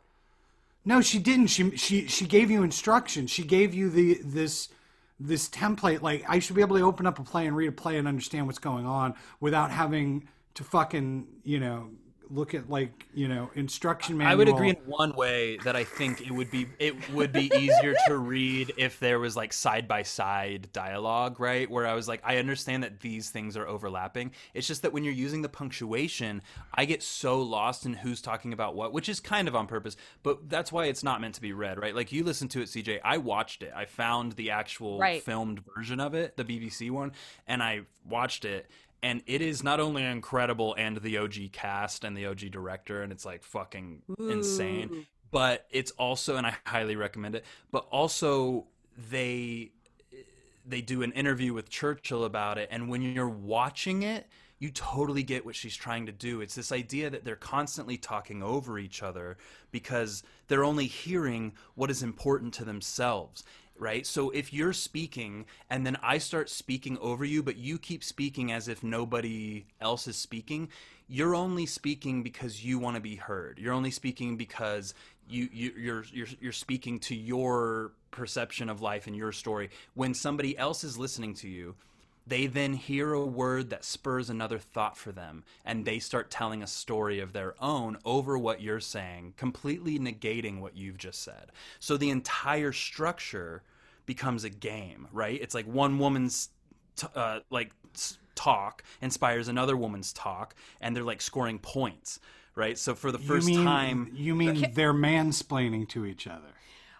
I Because that's okay. exactly like I'm doing that's to you exact- now. That's exactly So what I So can I can I vag explain what I think this is? god please yes thank you Bailey, I think I think your explanation is great and beautiful and very academic and it makes total sense. But to me, and again, it's right out of a churchill interview i will say that perfect. Okay, well, this is a dumb American lady's point of view. Again, I listened to it. This is how people talk at a dinner party, particularly when they're getting drunk, particularly when it's a celebration. And uh, e, especially in her later works and it's something it's something that is incredibly frustrating to read and i think you probably have to do a lot of deciphering as a director and an actor but also this is how people talk. I mean as a as a baby director my whole thing is like take out the air take out the air. People talk over one another. This is how people converse with one another. And i guess that that's how i took it. But the scoring points thing yes i i i'm with you on But- that. But i just think like but there are other plays. Yes there are other plays where she's doing that better though where i would argue that's what she's trying to do the hyper realism right? Like she's going beyond like fuck realism. She's trying to get at like how two people who know each other really well like converse in a moment where you don't understand the context and you're just being set into it right? She does that really well in a play called a number which we'll talk about later. Is one of my uh one of my tops. Um and it's sort Yeah. of yeah. Yeah and she she just does a really good job of that. And this one though in this first scene and i'm not arguing because i think your point is completely correct. She this is her first time really fucking with that kind of hyper realistic discussion or uh, dialog but this first scene and this is I, again i'm i'm just quoting her and it excited me so much to hear her talk about because i was so confused by it. It was just when she was talking about this idea of of um only hearing what you what pertains to you. And it becomes a little bit more human and a little bit less like women only hear what pertains to them. And that's not really what she means.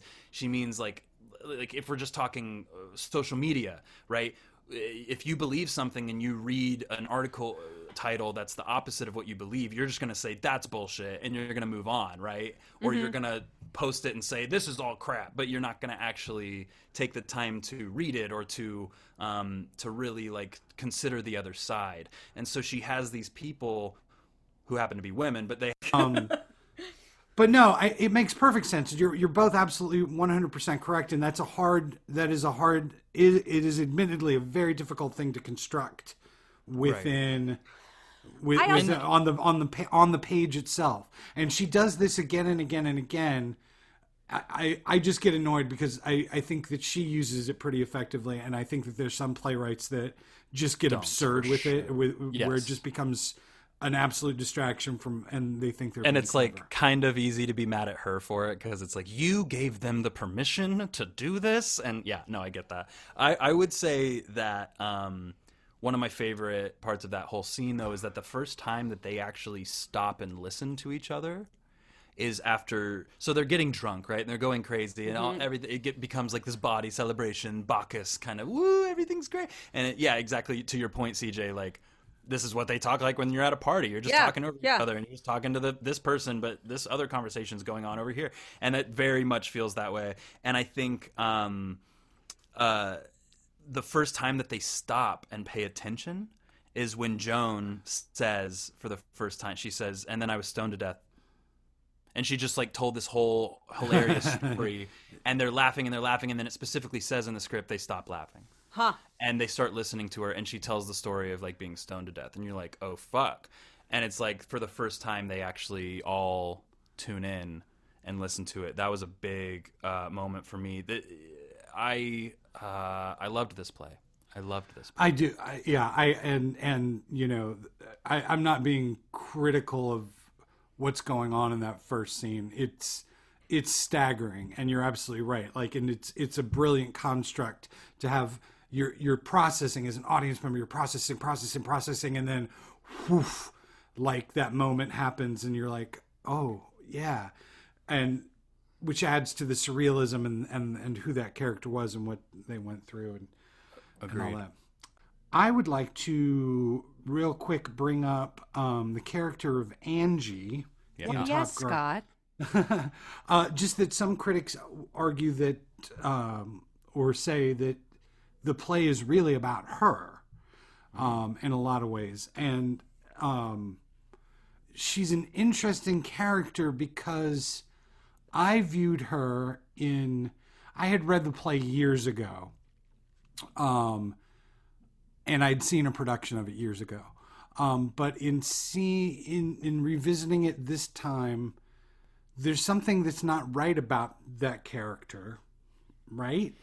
How do you There's mean? something like almost that she there's an autism, there's there's a detachment, there's um that I found in that in that character, and maybe it was the you could read it uh, spectrumy yeah for sure you know and Excuse me. w- no, you're you're excused.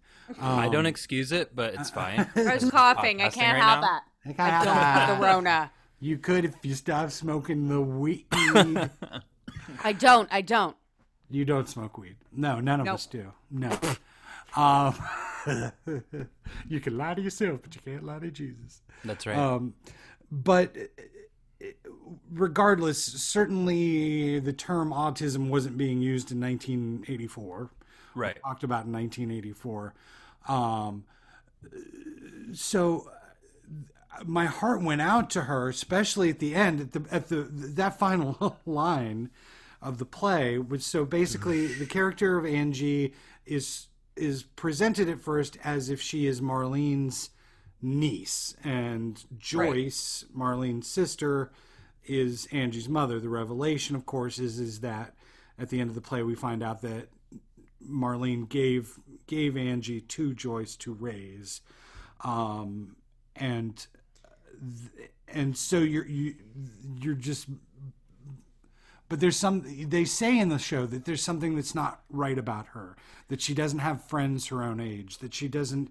Um, she has a friend who's what you know, at least a few years, four you know, a years few younger, yeah. Yeah. Um, and so, um, th- th- that character just I don't know what it was. I think it was the culmination of th- that whole final scene, which is you know, it, it's a great um, reducing sort of that that Thatcher era um, politics, that this sort of weird transition that Britain was going through, uh, that she pushed through Thatcher, um, and how it impacted you know everyday people and specifically women in this case. But I just felt heartbroken for her that she wasn't. There's no resolution there. There's no easy fix to I guess her. I I mean the spec Yeah. being on the spectrum is that's an interesting uh thought. I think the way and again I listened to it and the actress that plays her on LA Theater Works definitely makes her sound a specific way. And I saw her as not even not even just a female child, but a child that was the the product of an upbringing where she was not wanted and she was not loved. Yeah. Kind of a um, Dottie and Killer Joe. Uh huh. Yeah, Right, and yeah. I I mean but I mean yeah, Scott, that's definitely an interesting um point on that. But yeah, I just saw her as a as a as a child that her mother never wanted her. And we don't even know like where the dad is in the Joyce's husband. I I mean, I can't remember if anything was said about him. But That I mean the had le- relation he had left or something. No, I, that he had Yeah, yeah, left. yeah. I think I, at some point. Yeah, just the relationship that you see on a line by line basis with her and Joyce. It's like, it just clearly, like, Joyce does not, especially at this teenage point in her life, Joyce does not want her there at all. And Joyce resents her, and she resents Marlene for leaving her there with her. And that's that's the take I got, but that's that's an interesting thought for sure. Yeah. My final thoughts on Top Girls is that everyone should fucking read it or f- listen to it or LA actually Theater don't read Works, it. y'all. It's so hard to read. Go and, and find a way to watch it. It's Yeah. so good. It's So, it's so just so good. It's so Yeah. smart. Um, I'm gonna start just like. Why don't we just start going through from now? I'm gonna start saying the plays. You tell me if you read it or not from starting after this, because we have tons more to get through. She's written Yes. so much fucking Oh my god, yeah. stuff. It's great. And if we hit one that you're like, "Ooh, I have an opinion on it," let's talk about it. But her next play was 1983 Fen, F E N. Do you know anything about this? I did not read it. Mm-mm. Okay. No, I didn't touch on it. Although it Yeah. seemed to be pretty well received and and pretty Yeah, and it's. I I found it a lot. Like whenever I was researching her, it popped up as like, "Oh, she also wrote this play," and I was like, "Oh, I've never heard of that." But no, okay, cool. it's one that I need to circle back to. I just didn't get to for this one. Uh, However, the next had- one- Go ahead. Yeah, Soft Cops, 84. Oh man, I did read. I went down a rabbit hole for this fucker. Talk to me about it, Oh, guys. I didn't read this one, so go for it. Okay, uh, well, CJ, what were your thoughts? I mean, I just that was the one that I read, and I can't remember what order because I read kind of all over the map for her. I didn't. I've been starting at the beginning and going towards the end, but this time I just kind of read all over the place. And this was the one where I was like, "God damn, this woman has range." That was that's kind of the main. I and I will say there was a line that made me laugh out loud. It was, "Children can be promoted or demoted, so all are under equal pressure to behave well," and that just that just made me laugh. Probably because I'm oh, not a mother. Private school kid and me just shuddered. well, I'm a public school kid, so Yeah. so th- this is where, like, as I dipped my toe into it, and like my admiration for her and for her wealth of knowledge. There are times in some of the other shows that we'll discuss here in a second where it gets frustrating, where just because she knows so much more than you do like she's done her research on things like just just in terms of like references to greek mythology and and history and that sort of thing. So soft cops um, is also sort of in response to the thatcher era and there was an attempt in the mid 80s in england to depoliticize um, uh, the the penal system, um, and so she, Caryl Churchill, had uh, discovered. Um, I don't know if either of you, and I, I'm no expert. I just know the name and knew a little bit about him beforehand. But uh, Michel uh, uh, uh, Foucault, who's a French philosopher, in in I think he died in the early '80s but basically his uh, his theories he he was a philosopher he like le- legitimate like philosopher capital p. Um but barely, basically he was kind of exploring throughout his career the relationship between um power and knowledge and how they're used um, for social control um, mostly through stuff, mostly through like societal institutions, i.e., schools, the penal system, uh, policing, um, any you know public welfare, that kind of thing, and and so she just i don't know if the play fully works because you i think you have to know so much because she goes into you know there's there's a character who's literally a real person jeremy bentham was like a 18th century british philosopher and he kind of introduced the idea of welfare um, as a way to improve and lift up part of society but he also came up with um, these idea this notion that for prisoners the idea of being watched was more powerful than actually watching it in other words if you Right. in, in france uh, in the 1830s you have you know you have the the guillotine. You have public public humiliations and deaths and you know cutting off of hands for thieves and that kind of stuff all of which she she, she makes part of the action of the play.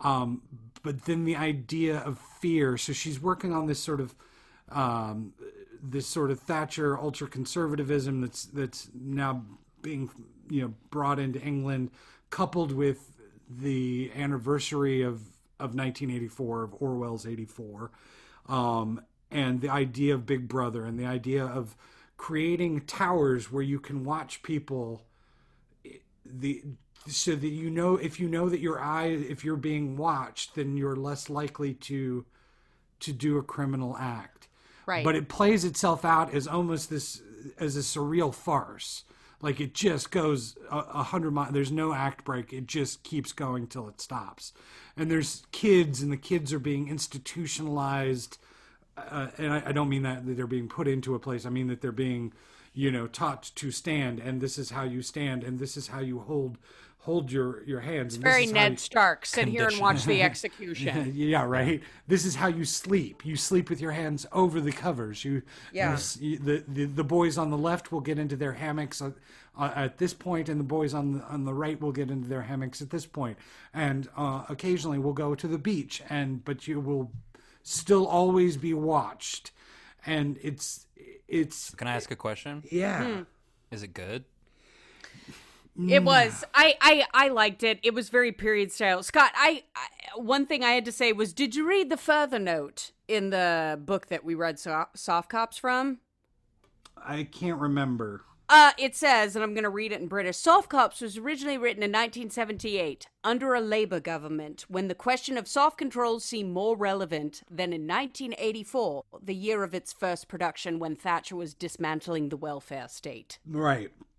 Right. Oof. So it was written in a time that it didn't apply. I, I don't know. I don't know. I don't know if that has anything to do with what you were saying. no, it it does. It just in in the shift of of this sort of exploration of the idea of control and punishment over the masses. So it's there's some big, huge philosophical ideas. The criticism of of soft cops that came from um, both from American reviews and British reviews at the time was that it basically was taking this um, Foucault's book "Discipline and Punish" uh, um, and kind of cliff cliff noting it and putting it into a drama that kind of sweeps over stuff.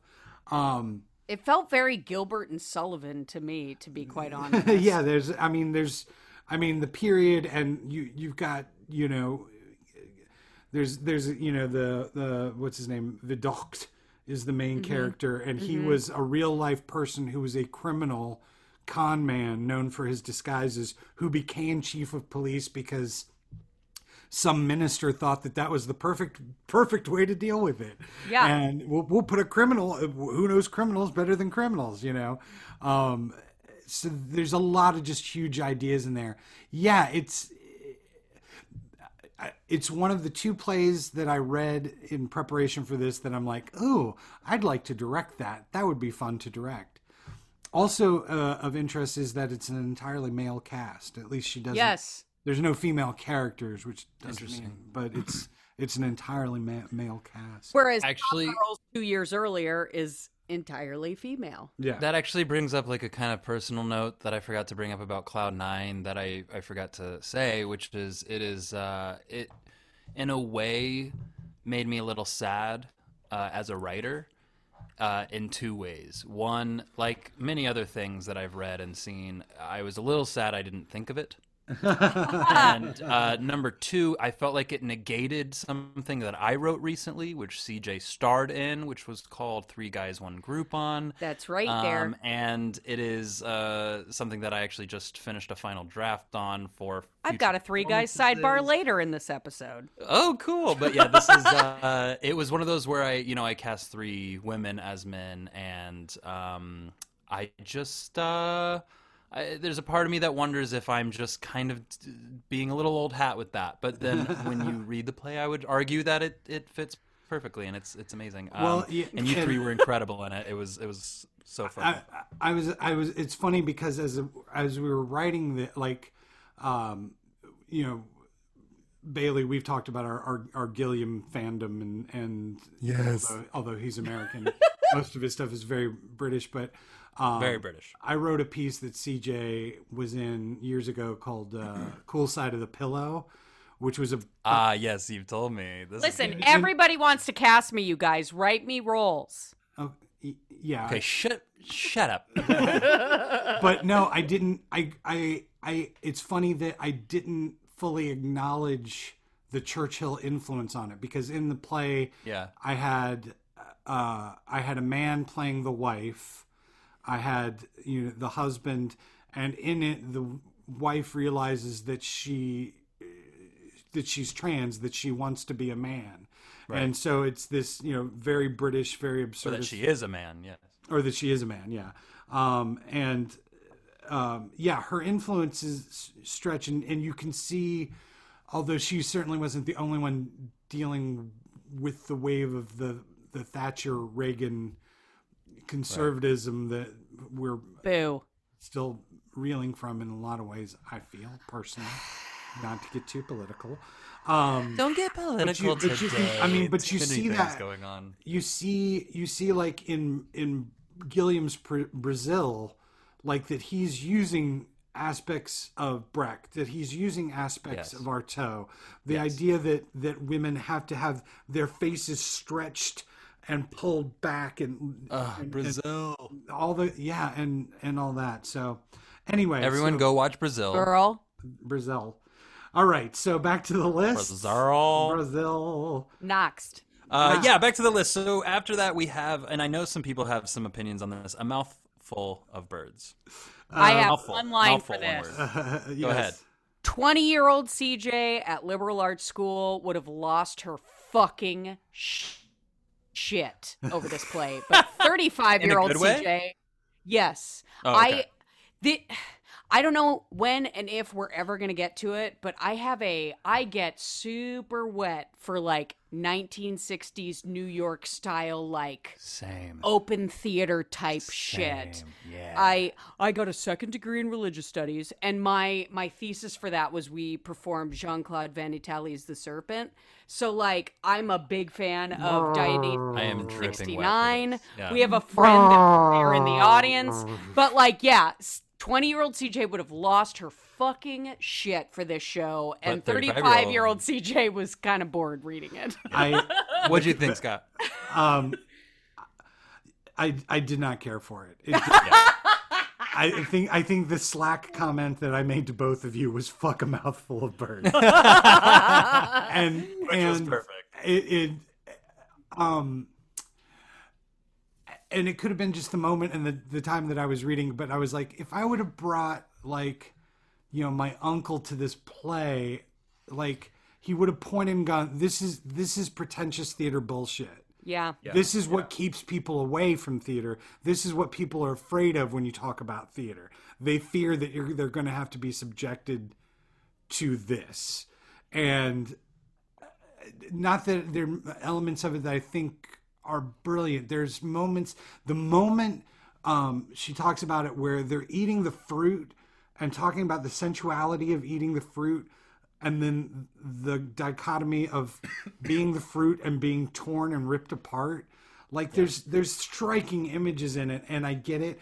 And also, it should be said that it's it's as much a movement and dance piece as it is a script. Right. And so Right. it was one of the first ones of her thing where I read it and I'm like, I don't get this. And but as I read reviews and stuff, which were mixed, um,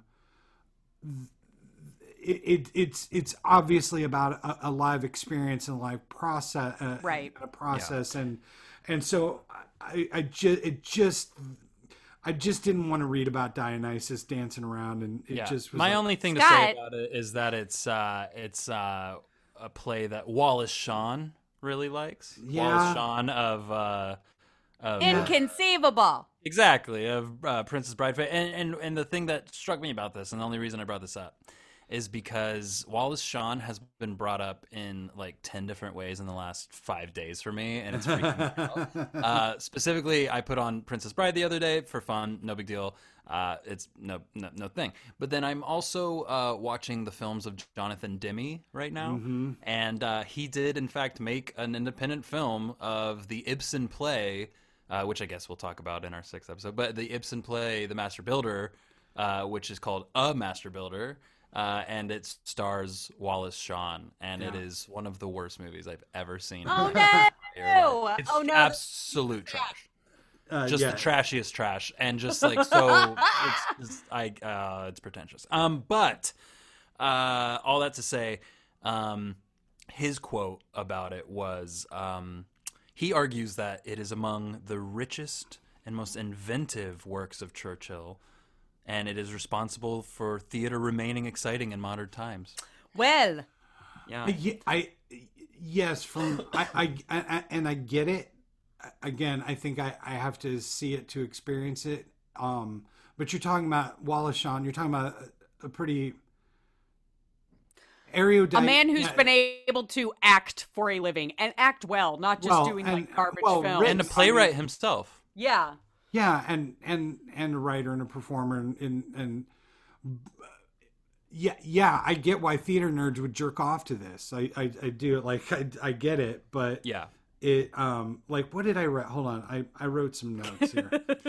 oh, well i mean and, I, there oh, are go times uh, I I wrote that I just envisioned a room full of MFA candidates and associate professors trying to get their tenure, just stroking off about this play and pretending like they knew what it was about. And I, you know, there's a lot of dead babies and stuff, and you know, stuff coming out of people's mouths, and I, you know, there there was interesting things. It just, at least on the page, it just didn't didn't strike me. Didn't I mean, do it it's, for you. it's the thing that I. It's actually what I think Kane does well is what is lacking in this play. Yes. it's sort of like when Oh, Kane I see what- puts something yes. on. You know what I mean? Like when Kane Kane puts something on paper that says like, and then uh, a million rodents come in and, t- and carry him out. You're like, Mm-hmm. great, I love that, and you just like move on. Like as a director, you're like, that's exciting, that's a challenge. Yeah. But when I read this. At, well, I, and I, I got to be honest, I didn't fully read it. I skimmed it. I was sort of, I, was like, I don't fucking care about this play. Uh, there was just too many, and I wasn't super into this one, and I knew it was movement, so I was like, I'm not going to understand it anyway without seeing it, so I kind of Right. moved on. But I just kept being like, this is, uh, you know, this is everything that I feel like Sarah Kane does well, done wrong, and it's after Sarah Kane's already writing, so it's very like. Yeah, It, feels forced. I don't like it. Um, but also, I- I want to say this about movement theater because she gets into a lot of movement theater later. And just to say this now before you know we get into that, I recently saw a performance at Slauson Rec, which is uh, Shia LaBeouf's uh, theater company in South Central, where he basically finds a bunch of younger people who are interested in the arts and theater and brings them together, and they devise movement pieces together and i got to i was fortunate enough to go see one i was invited and i went and it was um absolutely insane uh, and like breathtaking and took me by storm in ways I was not ready for. Purely a movement piece devised by these um, young adults, and With Shia LaBeouf involved. Correct. and it and I mean he wasn't in it or anything. You know he was just part of the devising, and I think he just brings them together. Sort of. I don't even think he directed it, uh, but it was. Um, You, it was talking about holes? Holes. It was Holes. It was Holes two. It was the sequel to Holes. Um, no, no, it was. It was actually a really beautiful thing. I'm, I'm trying. I, I, you No, know, no, wanna I dig, I dig shout it. out I, to it 'cause I it love, I love, I love that notion. But the reason I was there was sort of to see if it could be taken to another, um, to the Playhouse actually. And there's just that moment where you're like, this can't be received by every audience. right, You know, there's just not not every audience is ready for this, which is Right. sad because you know we have Churchill and we have Kane and they, you know we've been doing theater like this, but it's just sad. It's just true that there are just some people who who would take that and go, "What the fuck was that?" You Yeah. know, you know, interesting. I dig. yeah, it's My the- parents are those people. It's the yeah. Uh, yeah, it's the that the the Family Guy moment where uh, the mom is playing the kids' Radiohead and going, "Oh no, Oh, oh no, I don't oh, I, like I that. don't, I, I don't, don't- like this, exactly. David. I don't like this." Exactly. Uh, and that's what it is. anyway, all right. So we'll move on from that. We'll we'll see what, what's up next. So I'm gonna skip the next one because it actually comes up later as a, a two act. Um, but it's called A Heart's Desire in '87. But she threw it in as a second act to something later, which is phenomenal. I'll talk about that in a second. Uh, Serious Money. Did you guys read this? I know this one is in '87. This one is uh, mostly in couplets. Is that In right? very yeah. yeah, yeah, yeah. I, I, um, I, I cranked through it like, um, but didn't delve into it. But I dig it. Again, she's sort of talking about, uh, you know, it's it's a very British sort of focused on British stock market, British upper class business world, and yeah, with the rhyme couplets, which, like, sometimes she's. Well, we're gonna get to one in a second. It's just Sometimes she's good at it, and sometimes I'm like, meh. Yeah, you I know. think this uh, also won uh, the Olivier Award for a new play. Is that right? Yes. Re- I- okay. I, I don't have it in front of me, but no, I it was. It, it seemed. it. It. seemed to be pretty well received. Yeah. What what is a glass of poo? Oh.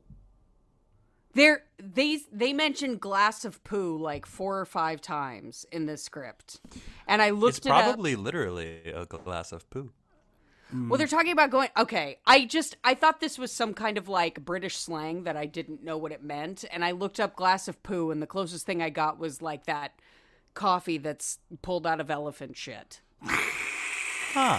They just mentioned she also really likes rhyming with the word fart. she does it like it. at least a half dozen times in the script. I like it too. kinda girl. Well, in, well, in part. Ah, I got a fart. let's, Um, let's do a new. Let's have a new start, shall we? Alfred Molina, Gary Oldman, and Lesley Manville were in the original production. Wow, that's, Oh that's, shit! that's, That's, sexy. radical. That's sexy. That's sexy as shit. Um, I have two more notes for this. Um, Alfred I will- Molina, friend of the pod, by the way, no big deal. Oh well. What? Well, hi Yeah. Alfred. Hi deal. Alfred. He uh, he recently did uh, the father at Pasadena Playhouse. Oh, that's right, yeah. Uh, among Oh, other things. well. But, uh, he's a he's a big um, uh, friend of the Playhouse in general. I I want to start using the insult bozo more. Yes. Um, and finally, uh, Trump's going to be reelected. That's kind of what I got out of this play. Oh, don't. That's stop. what it's trying to say. Stop You're right. Can't. Absolutely. Not today. Anyway, in 1989, she wrote Ice Cream, which I didn't read. Nope. Um, but this one, I think, is about sort of the uh, the first act is like the UK's feelings of the US, and the second act is like the US's feelings of the UK, and it's all set in like the 80s. Yeah, But yeah. we're all the same, which is sad. Yeah, I think that ends up being sort of what it says. Is it's like we're just, we're all fucking humans and we hate each other and it's so stupid. Um, which is the basic idea of most of her shit. Uh, in '89, she also wrote Hot Fudge. Anyone read that? Uh, Mad Forest in '90, uh, which, uh, by the way, Bard College is doing a Zoom production of right now, and I watched some clips of it. They're they're I think they have two more. Uh, ah, crap! Actually, this will get po. Oh, yeah, this will get posted after the second one. So they'll have one more uh, on the third. They have one more performance of this. I recommend it. It's really interesting, and they had uh, because it's it's their BFA program putting it on. It's like kind of like shitty in a good way, and no offense, like it is. And I would also argue that all the tech problems that it had, I didn't watch all of it, but for what I watched, all the tech problems that I had, like add to it times a thousand. It's really good. Like I was like I was super in for it, so I highly recommend it. Uh, if you have the means, check it out. It's free. It's on uh, the Bard College website, and um, nice. It's really really cool, but I don't know the play. I just know what I saw of it, and it's sort of like a. Uh, from what I saw, it's like a, a woman in a class teaching propaganda to her class. Word. Yeah, it's cool. Uh, any anything else on that? Do you guys know that one? No. Nair. Uh, next, we have Lives of the Great Poisoners in '91. No, I just didn't get to it. Nope. Yeah, I didn't either. This one was showed up on a lot of lists of uh, popular plays by her. Uh, the next one is something I did read and I've seen before. and I didn't even realize this was a Churchill play until I found it in one of these books, and I was like, "Oh fuck!" I didn't realize this was her, The Skriker. The Ooh, I- oh, yes. I wouldn't have read this if it wasn't for you recommending it, Bailey. I love it. I love this play. Yeah. my my review of this if anyone wants any reason to read this it is it is a play form of a hieronymus bosch painting I'll take it. I'll take it and halloween puck is the other thing that i thought for sure. yeah, for sure. It's got like a it's got like a Burtony kind of um uh I don't know or, or like um. What's that? What's that horror film? The Babadook. It's got like a Babadook kind Yeah, of. Feel. yeah. I Oh, yeah. fucking love this fucking play. it's it's the one that I read and was like, oh, oh, I want to direct that. Primarily because like I, re- what was funny is I read it and I'm like, how in the fuck do you even begin to do Yeah. this? That And opening then- monologues. the, the, mon- the monologue, but then just. But just all of the like the frogs coming out of the mouth, and there's gold coins coming out of the mouth, and Yes. all the all the and things are just moving in and out, and you know feasts come on and leave in 30 seconds, like. And so I was reading one of the articles I found was, I guess when she first started, because she took her a while to write it. She did like some revisions, and she kept like bringing it back, and but there was one one of the directors that went and like spent some time with it, then came back and was like, "This is unstageable. Like I don't know how I'd do it." And finally, they did. And um, basically, we should say it's the story of a, a Skriker is like a fairy, like an evil Right, kind of, like a death portent. Like yes, A, yeah. and um, and basically during the play, the Skriker becomes many different characters and things. It becomes other humans and people and and and it's but the character speaks in this insane language. So I went down. This is another rabbit hole I went down. So apparently, like a lot of this was influenced by some linguist, and I, I, I don't even have the name. I, I just couldn't like it was, it was too much. But basically, and when I my brain started thinking about this question, I was like, uh, oh, so it's a linguist who's started studying based on the idea of what makes a pun. Why do puns exist linguistically? And so then I'm reading the play and like listen, you're you're looking at these insane words and and you know and I'm like the audience doesn't know this. Like the audience doesn't know that she's saying two as in T W O followed by two O O followed by the word two like they don't know it. They're think they're Right. reacting to two two two. You know, and and Right. these ins- this the whole play opens with this insane monologue and it, it's basically a fusion. It's it's really the closest i think she comes for me anyway in what i uh, read of of hitting that fear of cruelty. Absolute Yes. visceral thing. Like one of the critics what was the quote? One of the critics uh, wrote i think in response to uh, a pretty like 2016 um uh, production is like, well, if you walk out of it and get more than half of this, you've done better than me. Like, ju- and like, and, I, and which made me feel I was like, oh, right on, because that also freed up a lot in my head in terms of dealing with her and in terms of reading her, and it's like, oh, word, word, like I'm not, I don't have to get it all. Maybe I'm not This gets to to the get point. This gets to the point of what I love about Churchill, which is that it is about what happens in the rehearsal room. It is Mm-hmm. about what you as a collaborator decide because she's not in that room with you, right? So, and well, she is at the beginning. She is with the royal court, right? But when you uh, are putting up this play at wherever, and you uh, you're in a room with other artists and other collaborators, you have to decide these things. And this is the time. Of, this is the season of life where she starts really fucking with that. There's a few plays we'll get into in a second uh, where she just doesn't even list characters. She doesn't. Even, she's just like, no, it's just words. Like, go fucking do it. Like, pick it out, make it, Yeah. create art. It's like it's like this invitation to just like create something, and this is the start of that for me in a big way. It's like it's like I'm going to give you I'm going to give you you this production company, this group of actors and directors and choreographers and movement people. Here I'm going to give you this map, but I'm not going to give you a legend or a key or indeed even let you know like where what direction is north.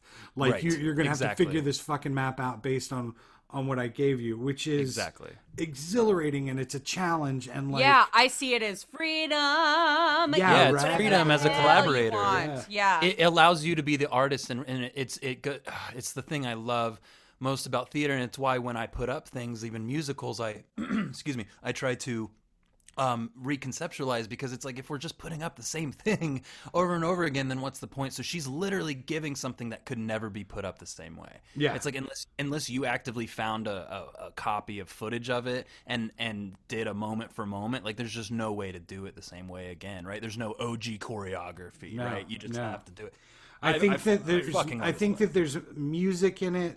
In in the intro, yeah. she says, you know, you, you There's can do what you want with it, but I think you should use this music that we already created through it. Can Also, I tell you the- my favorite quote ahead. though? My Yes. favorite, my favorite quote of all the amazing, like jaw dropping fucking wordplay of in this.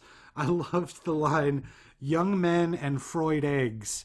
Young J U N G men, Young. uh, young Yes. men, and, Young. fr- and Freud eggs. I love Uh, that. and I just, you know, um, but then like on a serious note, like, and where where she she gets back into, um, her, more of her feminist themes, or you know, um, is is in talking about um, you, the the plays dealing with like postnatal psychosis and um, and possession. It's basically centered around um, the two the two young women, one of whom has killed her baby. They're teenagers, right? That they're supposed to be teenagers. yeah, they're Lily, young having Lily- babies having babies. babies having babies. Lily, Lily and, and Josie, right? Josie, yeah, and woof, like, and man, there, I, I just, the final image is described. The, there, the there's the passerby that's dancing through the entire show. And then the last stage direction is the passerby stops, and you realize that motherfucker's been dancing through this whole fucking play. Doesn't like theoretically doesn't leave. Like, Yeah, uh, and- I want just- that part. Oh man, it's a good part. it's a good show. there's We'll also, uh, yeah, I, I mean, I would really love to do. I think it just would be fucking manic and crazy to do, and Yeah. it's a pure. It just struck me, just on the page, as being a purely visceral experience, and um, and then there, there's just other stuff like she she does a really clever tip of the hat to Beckett and Joyce. Like there's a lot of uh, well, there's one of the later speeches that the Skriker has that's very lucky. Lucky. It's It very lucky. lucky. The the first speech even. Mm-hmm. I remember being like, "This is just so Lucky's monolog because, and I it actually I I was going to bring this up earlier is I just feel like when I first read Godot and I as a writer was like, "Oh, I'm going to start writing stuff like that," and I started writing like gibberish Right. and like hiding meaning in it or whatever it may be, right? And um and so that's that monologue sticks out in my head a lot. And when that first monologue and then the one later, I know exactly which one you're talking about, where you're just like this is a lucky monologue. This is somebody standing on a stoop spouting, and there's no real context. But if you're really listening, Well, exactly, and that everything else that's going on on stage, like the you know in in Godot, not to digress too much, but like the stage directions are so specific in terms of what's going on, Right. and what she does is kind of go, "Mm, "This is what's happening." You figure it out. Like Beckett gives you very very clear like beat beat beat. This happens. This happens. This happens, and she's like, which is a weird juxtaposition because she gives such fucking clear stage directions all the way through and then in that moment goes mm, uh, that's you try and figure it out and but like there's just so many like just to break it down just the thought of how you would break it down beat by beat, moment by moment, all the weird shit that's happening. You know, We're the- gonna do it, Scott. We're gonna, We're do, gonna do it. Let's co-direct it. promise. Let's CJ, co-direct you can it. choreograph. I know. I want to be the Skriker, or You at can least choreograph Oh. and strike it up. It'll be so I can good. strike and choreograph. strike Well, and we'll, core. we'll we'll let you audition. How's that? Strike core. Hey, come on! I'm the most talented person you know in the state of You're California. you're certainly the most talented on this podcast. That's for sure. That's for sure. Uh, Fuck the both of you. What's so next? up, yeah, we have Blue Heart, uh, which is to go back to earlier. Uh, she had written actually the first act of this, A Heart's Desire. yes, four. yes, yes, yes. Um, and then she added a second act to it, which I love these two plays together. And this is one of my favorite reads. Uh, so, little Bailey spotlight here. Uh, but basically, I want to tell you the plots of these because they're really exciting and I'll make it really short and simple. But basically, the first one, Heart's Desire, is this couple and they're waiting on the return of their daughter. And she's coming home from, I think it was Australia. It was Australia. Uh, but she, uh, the, the- it plays out in little segments over and over again. So it's like the same few moments played out over and over again with variations every time, which sounds really simple. But then the play starts getting like hijacked in a way. Like, uh, I don't even know how to explain it without giving away all the amazing. it's like of. Groundhog's Day. Kind of. It's it's sort of, but it's so different every time that like even at one point you become so aware of it that it's like like an emu comes on stage and like things like this. It's it is the weirdest, but I love it. Uh, yeah. It's very I fun. love emus. Yeah, it's I love it's really cool. birds. But the reason I love it most is because it's paired with the second act, which has nothing to do with the first act. Uh, but it's called Blue Kettle, and both of these to me are sort of like the ultimate like acting exercise in a way, where uh, B- Blue Kettle is this guy and he's tricking older women into believing that he's their adoptive child uh, uh, uh, uh, excuse me their child who they gave away for adoption when they were young mothers so yeah so it like feels really awful and it, he kind of um you kind of realize that he's doing it because he never really had a mother and he's trying to find that motherly love but also he just wants them to give gifts of money and to let them and let him into their lives and whatnot but as it's and it's all these different women but as the play goes words start being replaced with either the word blue or the word kettle. So as they go, certain words are always blue. Like let's say the word is the, then when I say the, I would only say blue. So you as the audience start being like, wait, what? Like kind of at first, but then as it keeps going, more and more words start becoming either blue or kettle to the point where they're only saying blue kettle, blue kettle, blue kettle over and over and over again. But the context and the body language and the intention and emotion behind it is what is telling the story. Sexy. Fucking radical. And I want to. Go ahead. I just want to do it in an acting class. I don't even want to put it up as a show. I just want to like Do it. like have everyone learn it and just put it up in different contexts and different you know a splash kind of scene where it, oh, oh. Okay i like this play a lot Nerd. uh, that's all i have to say i'm a total nerd uh, after that she did uh, she teamed up um, with i forget his name and i can't pronounce it anyway it doesn't matter but in 1997 she does hotel which was like a musical opera of sorts yeah. um, it's really interesting it's all set in a I, I hotel I did listen to some of the stuff, and it, Yeah. it's yeah, not. it's weird So I'm guessing Yeah. the person she paired up with did all the musical stuff. Correct. Because she's And she written. wrote the book. She just she's wrote the yeah. book. She does lyrics for a lot. Of, like it's. I can't even remember which plays specifically. Oh, Serious Money. At the end of each act, there's a big musical number. Yeah, Right. she uses music a lot, um, she, and, and it's which is Brechtian in itself, but it's also uh, very her. She loves loves to do that. But uh, she has a few team ups. S- Moving on from here, she has a lot of these uh, movement team ups and music team ups, and this is kind of a big start in that. I read some of it; it's too confusing to really um, sink your teeth into without also listening to it or like also watching it. So I, I let go of it a little bit, but it is an interesting one. Um, in '99, she wrote "This is a chair."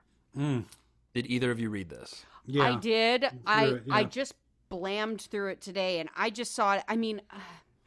I read- Spoiler alert: This made my top three. Oh, it did. Okay. Well, Yeah. I read through it quickly, and I mean, Bailey, tell me if I'm wrong because it seems like you were really into it. It just struck me as like, in 1999, this is this is shit that is going on right now. That's in the news. The people are worried about, and I am going little, to yes. put it in just modern, everyday, person to person scenes. Yeah, kind of. It's it's it to me. This is sort of her tryout before Love and Information, which uh, comes up later. I don't know if you guys read that, but this is sort of her like mosaic piece where it's just little stories, little little scenelets that don't really add up in, to anything until the end, until you kind of put them all together in your head. Um, it's really interesting. I want everybody to go check it out. It's obviously it's a. Um, uh, reference to the Rene Magritte uh, surrealist painting, Right. uh, Ceci n'est pas une pipe, which means this is not a pipe, which is just a picture of a pipe, and under it it says Ceci n'est pas une pipe, which I'm going means to tell you this one. is not a I'm pipe. going to I'm going to interrupt to tell you one thing. Don't you Yeah. ever speak French at me again. Do you hear me? Whoa! I'm sorry. It was, Oh, I'm it was sorry, French. Canadian. Oh, oh my Yeah. God, it's the worst. I didn't sound very Quebecese to me. Yeah.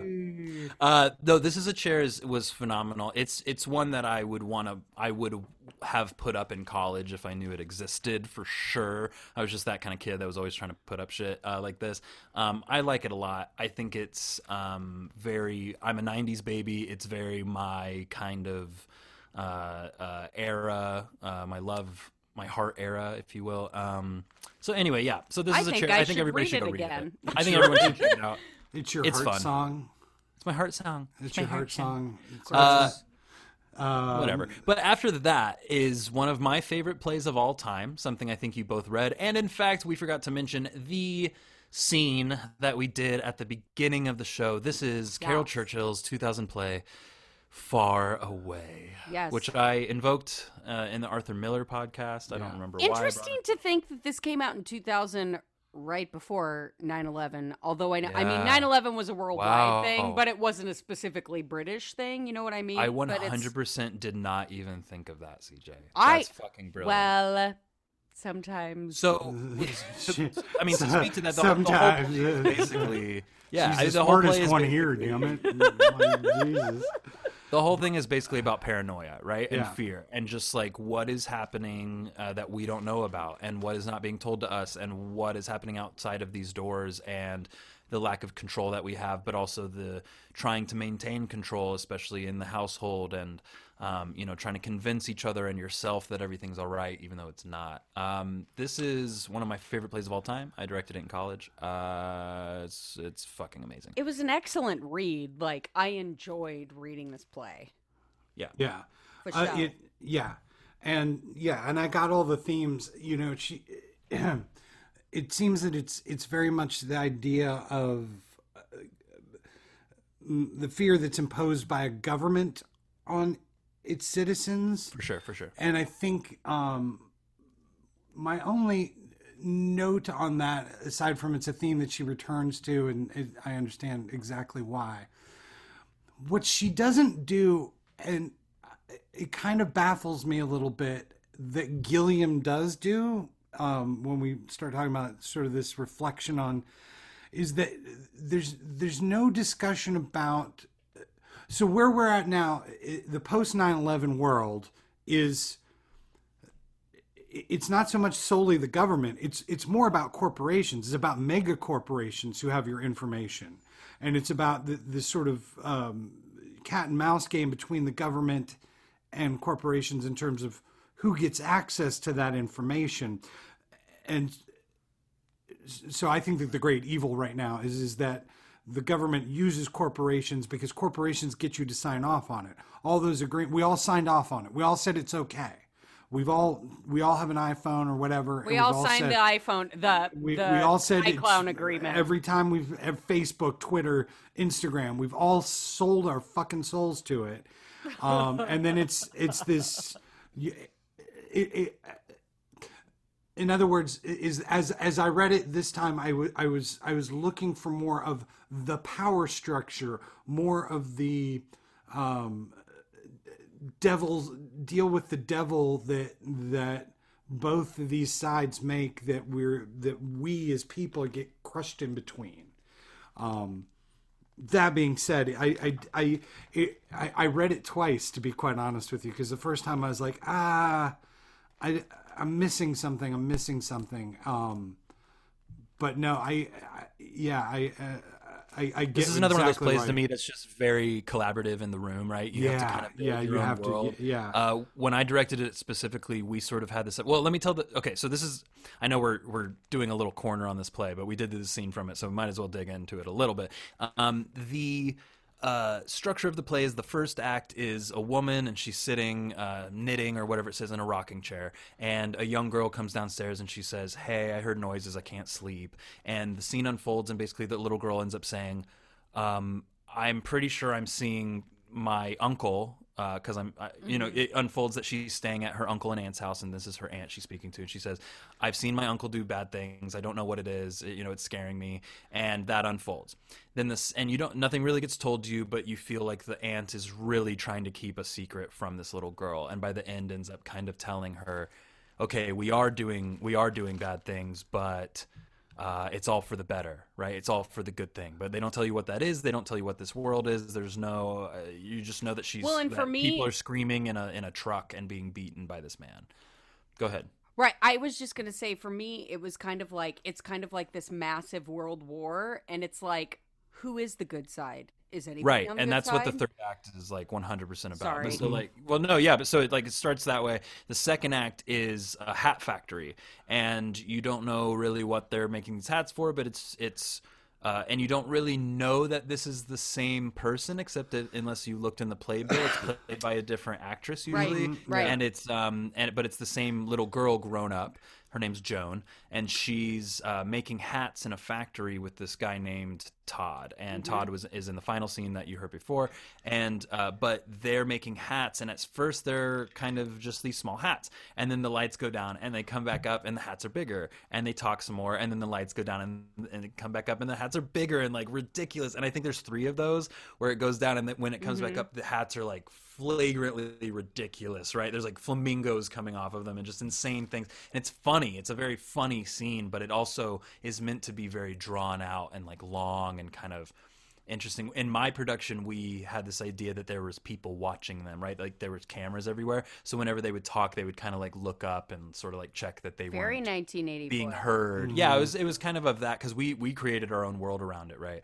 Uh, and then in the third act, like you're saying, CJ, it it becomes a discussion of, and as you heard at the beginning of the episode, it becomes a discussion of the war that's going on outside, right? The the fear that uh, we have of everything fighting everything. The wasps are in fights with the dolphins are in fights with the humans are in fights with the um, Russian cab drivers are in fights with the aerialists are in you know like it gets that Everybody hates ridiculous. everybody. Yeah, and I think um, for you to bring up the fact that this came out in 2000, uh, right before uh, 9/11, is a is a huge point because I oh God I didn't even think about that. It feels so post 9/11 like America. Well, that's what I'm here for to think. I Well, appreciate 9/11 it. was and also an in inside job. Oh, That's I- right. I, we won't get into it, but you're not wrong. Uh, we'll talk about it later. Uh, but 2020, a 2020 person reading this play can take so fucking much from it. Like, there's, we're It's- just we're living. It's in fear very right much now. of its time, and you know, and um, the paranoia that's created. I think she says it at the end, like the end. She talks about like um, afraid of the duality of the of of the propaganda Yeah. and and the reality of of the of the, of the actions and the lives the, the the life they're they're they have to lead and um yeah no it's it's it's an amazing meditation on fear and and paranoia and yeah. may I how share it's a, driven may I share a line that encapsulated Please. this show for me? please But I didn't Please. know whose side the river was on. It might help me swim or it might drown me. Mm-hmm. Is that in the final monologue? I can't remember. I just saw it and I typed it down think it whenever I was be. reading it. But I just it stuck with me. Because the the best part of this play is the end when Harper comes in and she's been, you know, as you heard in the scene before, they don't really know if she's switched sides. Is she on their You mean side? or- Joan? I'm sorry, yeah, uh, Joan. You're uh, Harper is the aunt, Is right? the Yeah. aunt. Yep, and yep, yep. um and Joan is um it, it- you know you don't really know what happened to her and they keep saying God I wish she would wake up we don't really know where she's come from was she looking for safety is she a spy is she, you know whatever it may be and then she comes out and she basically gives this retelling of the traumas that she went through getting there and it's just uh, if you have the right actress it can be uh, heartbreaking and profound uh, this was something that I, I brought up I think in the Miller maybe in the Let's uh, episode, I don't remember, but about how when I directed it, I made sure that my cast took this very seriously. Uh, you have to take it very seriously so that the end is poignant. But when you start listing all the things, they start talking about the cats are the killing the babies, and the Russian cab driver Yep. drivers are Yeah. fighting. You know, like it when it starts listing those things, it gets silly, like so and funny. you need the hat scenes are funny. so Oh, yeah, funny. yeah. I You did need leave. it. Uh, I did leave out something that in between the um, hat scenes and the final scene, there's a parade, uh, and it's meant to be just like a discomfort parade. But all these, all these um, people are being chained up and led to their deaths, Yeah, and they are all wearing war. the hats that were Yep. being made in the scene Yeah, before, and you yeah. realize that these hats that were being made were were death procession hats, and it's like. It's so fucking fucked up. It's so I got like crazy. 20 kids to come into every performance of it when I did it. I got like 20 kids to come in and just do that parade every night. Aw. And it was so fucking radical. And they Ah, were like, nice. and we had this great costumer, and it was just like, they looked insane. And I made everybody really Burton esque, like early Burton kind of gothy, whatever. And just I, I was I'm very proud of that production in case you can't tell. But um it's it's the the audience went nuts and they were laughing their asses off through all of the third act. And my cast afterwards was like perturbed. They were like why were they laughing? How could they? You know but but also when you went out and talked to the audience they were like god that ending. Oh my god you know? Because you give them that ride. You give them that roller coaster and that denouement just kicks your butt even though it's completely surreal Yes, Bailey, you're a great director. Aren't I so good at everything I do? Um, after that, though, unless you have anything else to say about Far Away, uh, she does a translation of Seneca's uh, Thyestes. Thyestes. Um, and then after that, in 2002, she did A Number, which, if you guys didn't read, you should check out. It's short, it's really good.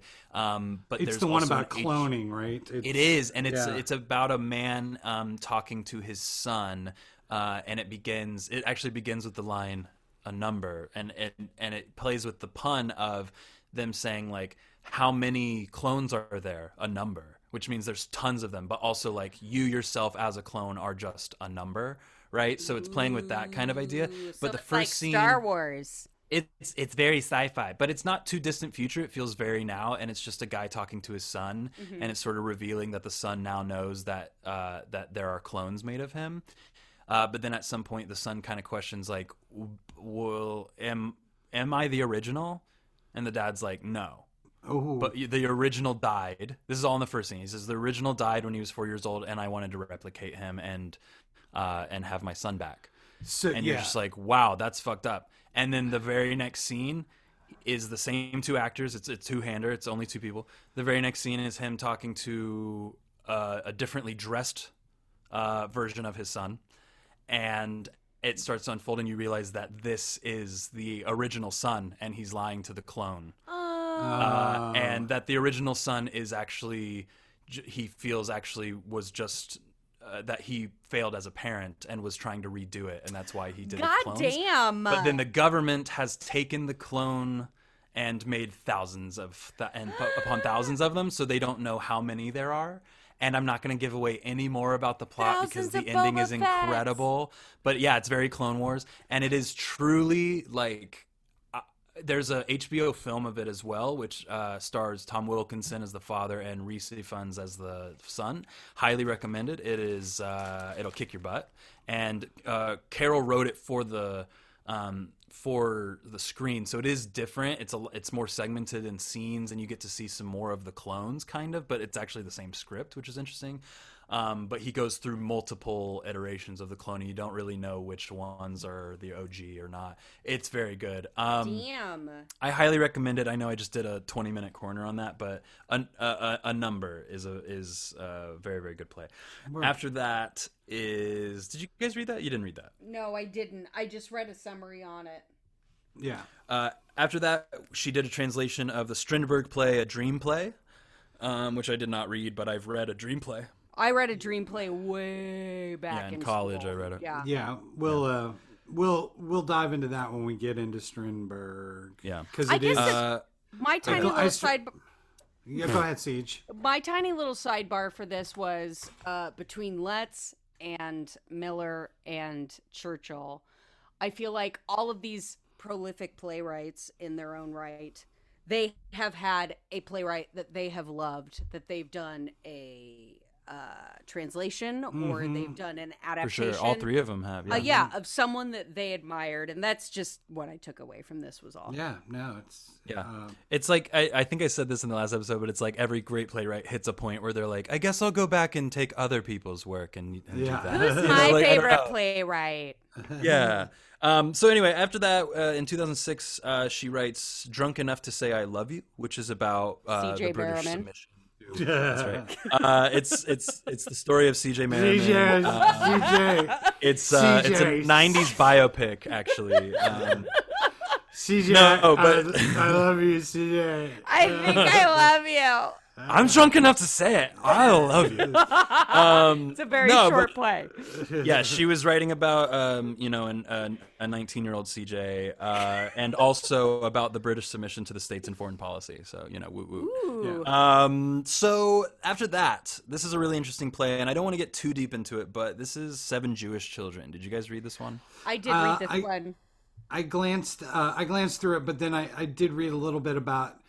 Um, so this is well, it, it began earlier, but she s- starts to become very interested and um, She's a big advocate for the Palestinian For the situation, Palestinians, Israeli yeah, yeah, Palestinian yeah. situation, and she's really trying to like uh, be a voice in that even today. Uh, she does a lot of this, but this is sort of her first big work on it. It's called Seven Jewish Children: A Play for Gaza, like literally stating this is what this is um, in 2009. And this is one of those where she doesn't tell you what characters say what. Um, she completely. I took it as seven different monologues from Oh, seven different yeah. takers. I think you could totally do it that way. I the only production I ever I've ever been witness to was a cut down production of it. Oh wow, you've seen yeah. it. Kind of. I you can't really. Do, it was a reading and it was cut down and it was very just like for what it was. It was for student experimental theater at uh, Hogwarts, and it was just sort of yeah. And so it was interesting, but they um they don't tell you what characters say what. They don't give character names anything. So it does read like these monologues, but it was split up into as scenes when I saw it, and it was it was it was interesting. It's a way to split up script wise. Yeah, but to me, it's like the ultimate collaboration, right? It's the it's handing something over that's just words, and it was we talked about this earlier, but and a number does this really well too, where it's that hyper realistic speech where if you just read it, like as a like first time, you're gonna be like, none of this makes any sense. But if you're an actor and you're dissecting it and you're sitting there with another person and you're going, oh, what if he means this by this? Then you create it yourself, and this play uh, is the ultimate. Um, in fucking with the Aristotle poetics kind of you know fuck fuck your patriarchal structure of, of story i'm going to focus completely on milieu and not on these other things or whatever it may be right there's another french word for you scott Well, I'm glad thank to you. I'm glad to have uh, because honestly, like this one, I think it was actually the first Churchill play that I picked up and read. And after I was done reading, I was like, does she have a I mean, this isn't the right way to go, but does she have a side or is she just trying to show both sides and it was about the uh, palestinians Yeah, is she for the Yes, yes. That's, she is for the and i don't know the politics of this so i can't get too deep into it you should just read it more of like her interviews on it because they're really Okay. interesting but Yeah, yes she does have a side She, yeah, she's yeah, she's yeah. It, it- I, I don't. Uh, let's not go down that rabbit hole. Exactly. It's Right, too right, hard right, to talk right, about right. without it- giving like my own opinion on, you know what I mean? Yeah. So it's sort of like it I would just go read about it. It's really interesting and her opinions make a lot of fucking sense and she's very uh she's very smart about it. But I mean, she's smart Um, about everything. Like that's the- Absolutely. like uh, you know, this the- is this play also anyone can perform it without acquiring rights uh, as long as they do a collection Ooh. for the people in Gaza. cool. oh, So interesting. it's online. You can download it at any time. Nobody's ever paid rights for it. You just have to do, and she apparently keeps tabs on this. You have to do um, a Gaza uh, uh, relief sort of charitable Right thing to put on. it up. I Yeah. dig that. Which I love. Uh, so after that, uh, we have another one I read and one of my favorites, 2012's uh, Love and Information. Did you guys read this, I did. No. Scott? Nope. Uh, talk to me about this, CJ, because this is uh, this was a this was a hefty one for me. You know what? I didn't get an overarching theme, but again, I just I think it's because I sat down and started reading the script, and that was it. But I will Yeah. say that I enjoyed. I enjoyed it's it's a vignette of shit about right. love and relationships and stuff, and I will say that like reading them, I enjoyed a lot of them. Yes. Um, It to me, it reminded me a lot of Almost Maine, uh, the John Cariani script. Have you guys ever read that? No. It's it's like a bunch of stories, love stories that have nothing to do with each other, um, all based around the moment of Aurora Borealis, right? So it's uh, Oh, like in- yeah, in the- yeah, yeah, yeah, yeah. in the town know, of Almost yeah. Maine. And it's really cute, and it's like it's so fun, and like high schools love to put it up. It's just it's a good show. it's good. Um, I it is enjoyed. good. Re- it's, It's a good read. I But- bet it'd be even more fun to watch. For sure but this play is over a hundred characters played by like five to eight actors depending on how you split it up which is radical. So it's a And real like- actors' banquet.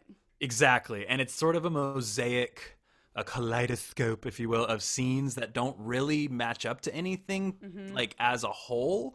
There's no linear progression but by the end in my opinion they kind of they kind of create a, a broader picture of like love in the 21st century right? And and and the way that it's broken up because it's all kind of based around like phones and social media and like there's there that, that kind of theme and motif through it all. Oh my phone's not working. Let's talk about that. And the way that it's written um, and like the segmenting of things and stuff um, is very in tune with how we relate to each other now in a social media world right? We're very quick. Text message slack you know Yeah. let me just let me just get you this information quickly and then we're and then we move on and, and that's how the play feels. It's very fragmented. It's very mirroring of of what of how we communicate now. And the fact that she can speak to our time in 2012 and also be writing in the 50s and have them have a play from the or the 70s more specifically for me have a play from the 70s and a play from 2012 speak to me so specifically Girl has 2020. range. that's some shit that's some Girl has shit like fuck Girl hey. has range. girl has range yeah so here's the thing uh after love and information um Ding Dong the Wicked. Ding Dong the 2015. Wicked. And it was you read actually this? yes, it was performed in um, along with Love and Information. And my biggest thing, I have two things to say about this. It's two scenes. It's twenty minute long play, and it's basically two of the same scripts put in two different. It's the same script put in two different um, atmospheres, and Claire Foy was in the original cast. And Oh, shit. and Wow. yes, Queen Elizabeth herself was in the original cast. So young Queen Elizabeth.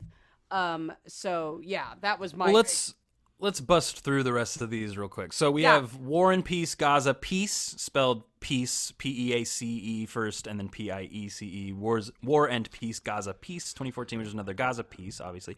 Uh, Here we go in Yeah, uh, 2015. I, I did glance through the I did glance through those and they're fine. Like I, I, I like I, I don't mean to dismiss them. It, it I mean, just, I feel like with a lot like- of it, if you don't know the politics of it, it's hard to really like. Yeah, and I did. You know, CJ said something. She's like, sometimes it feels like she she reads something in the newspaper and then writes a play about it. Right. Um, and I and meant that in a good way. Well, I, I'm Sure, but I, I don't can be mean to be. I don't mean to be negative about it. It's just like uh, I- I wouldn't want to pay money and go see it. You know what I mean?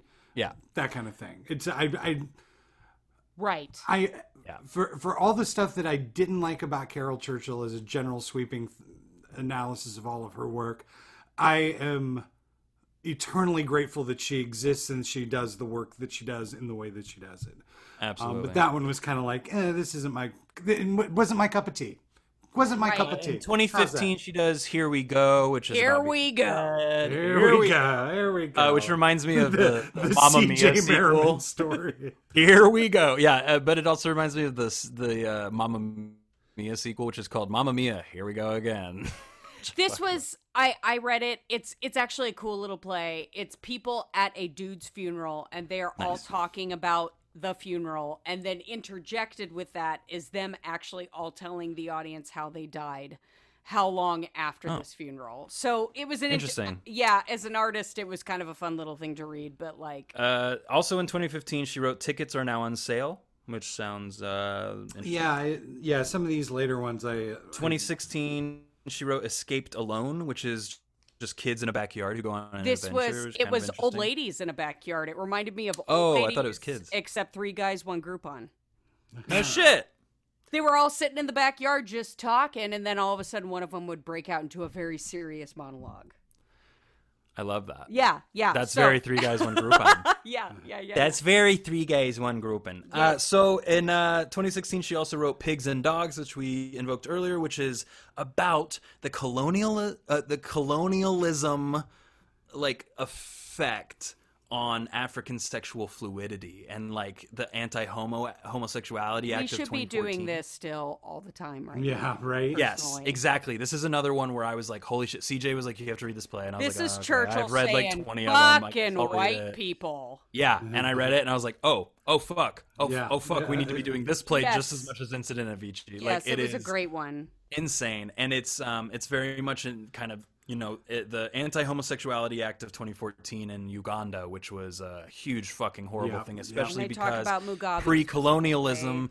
Africa, y- y- you know, and Uganda specifically had a, just fluidity in its sexuality and its gender and its and all these things, and obviously, we came in and we said, no, that's bad. Christianity, what are It's you doing? against And- God. Yeah. yeah. So, you know, fuck us, but pigs and dogs, everyone should Fucking read it. Uh, white people. 2017, Beautiful Lies. The uh, short thing about this, it was Yeah. in a um, night of plays called Top Trumps. It was produced right before Trump was inaugurated, and it's just a short play about a guy getting married to an American Trump supporter and him telling his mom who he's getting married to and how his mom takes it. Holy shit. Yeah. I'm into that. Everyone Uh, should just read it. Last year, she wrote four plays. Uh, she Wow. wrote Glass, Kill, Bluebeard's Friends, and Imp, which all you can find in one book, actually, which is interesting. I don't know if they're meant to go together.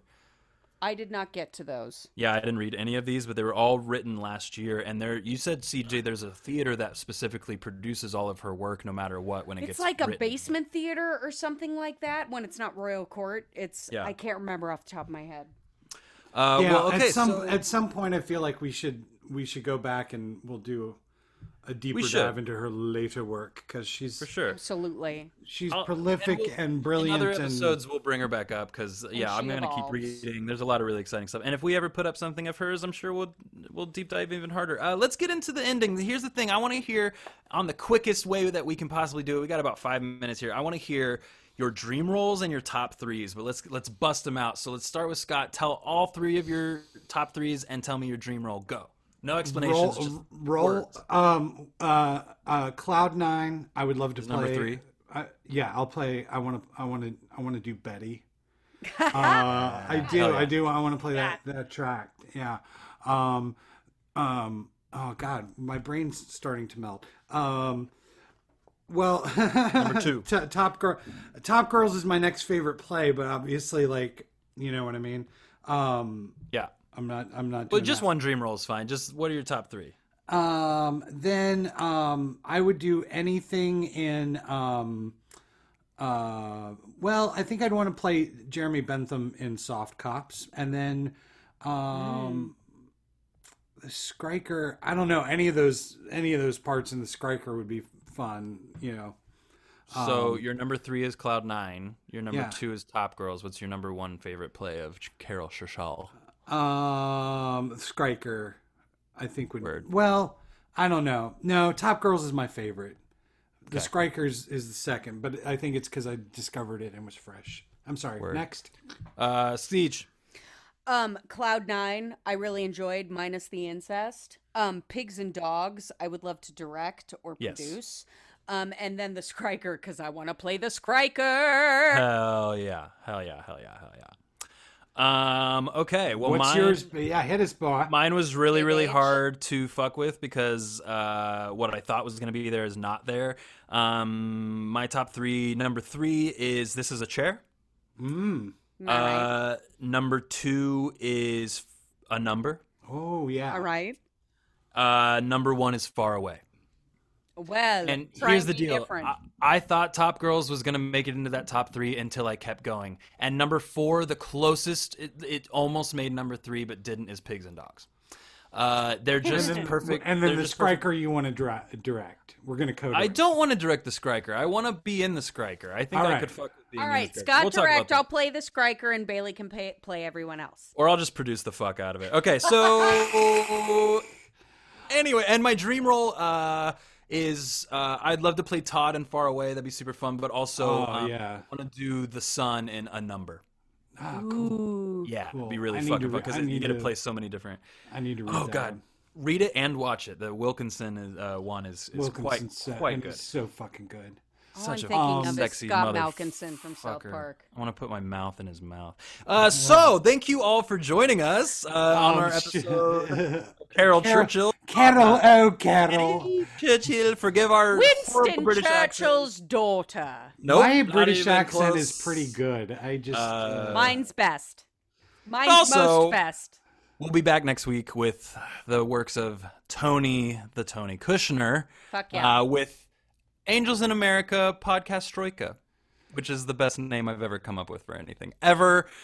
Please tune in for that. Uh, also, we just um, we want to thank you guys, uh, everyone. It's um, we know it's a long podcast. It's a lot of nerdy shit, but we thank you. We have over 200 listens in our first week uh, after posting Tracy Letts, which is really exciting. So And I hope we know you're fun. listening. Shout out to Oh, Singapore. oh, um, hold on. Uh, uh, big shout out to Ryan Thomas Johnson for writing our theme Yeah. song. I'm getting there. I got it all Sorry. written out, I'm bitches. sorry, but I'm so sorry. I'm sorry. Here's the thing. Uh, shout out to Singapore because they are. Uh, we we have uh, top listens. We can actually see all the numbers of people listening to us, and it's super cool. And we can see where they're from and the age groups and the everything. It's super cool. But shout out to Singapore because I saw that there's a lot of Singapore people listening. That's weird. Thank you. Um, uh, follow us on all the things at theater underscore theater underscore pod on Instagram, the theater pod on Twitter, and email us if you have any suggestions, things like that. Uh, theater theater pod at gmail.com.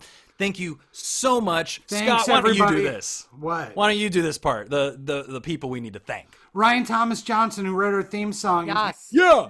For our special uh, uh, homage song for Cloud Thank Nine. you, Ryan and Pamela. We appreciate Yeah. it so much. And uh, thank you to the Sacred Fools Theater Company for housing us as artists. Yep. And also, uh, just get, get out there, find Zoom Theater, find other things that are going. There's actually two Zoom Theater things going on right now as we record that we're going to hop off and try to get to. All the exciting things. Go find it. We love you all. Peace Suck out. My Yes. Churchill. What? Yeah. What? Don't. Bailey. Later. Men are playing women and women are playing men. Black is white and white is black and Mrs. Saunders is Ellen. Sons are played by daughters and daughters played by sons. Lovers, husbands, single moms, two acts instead of one.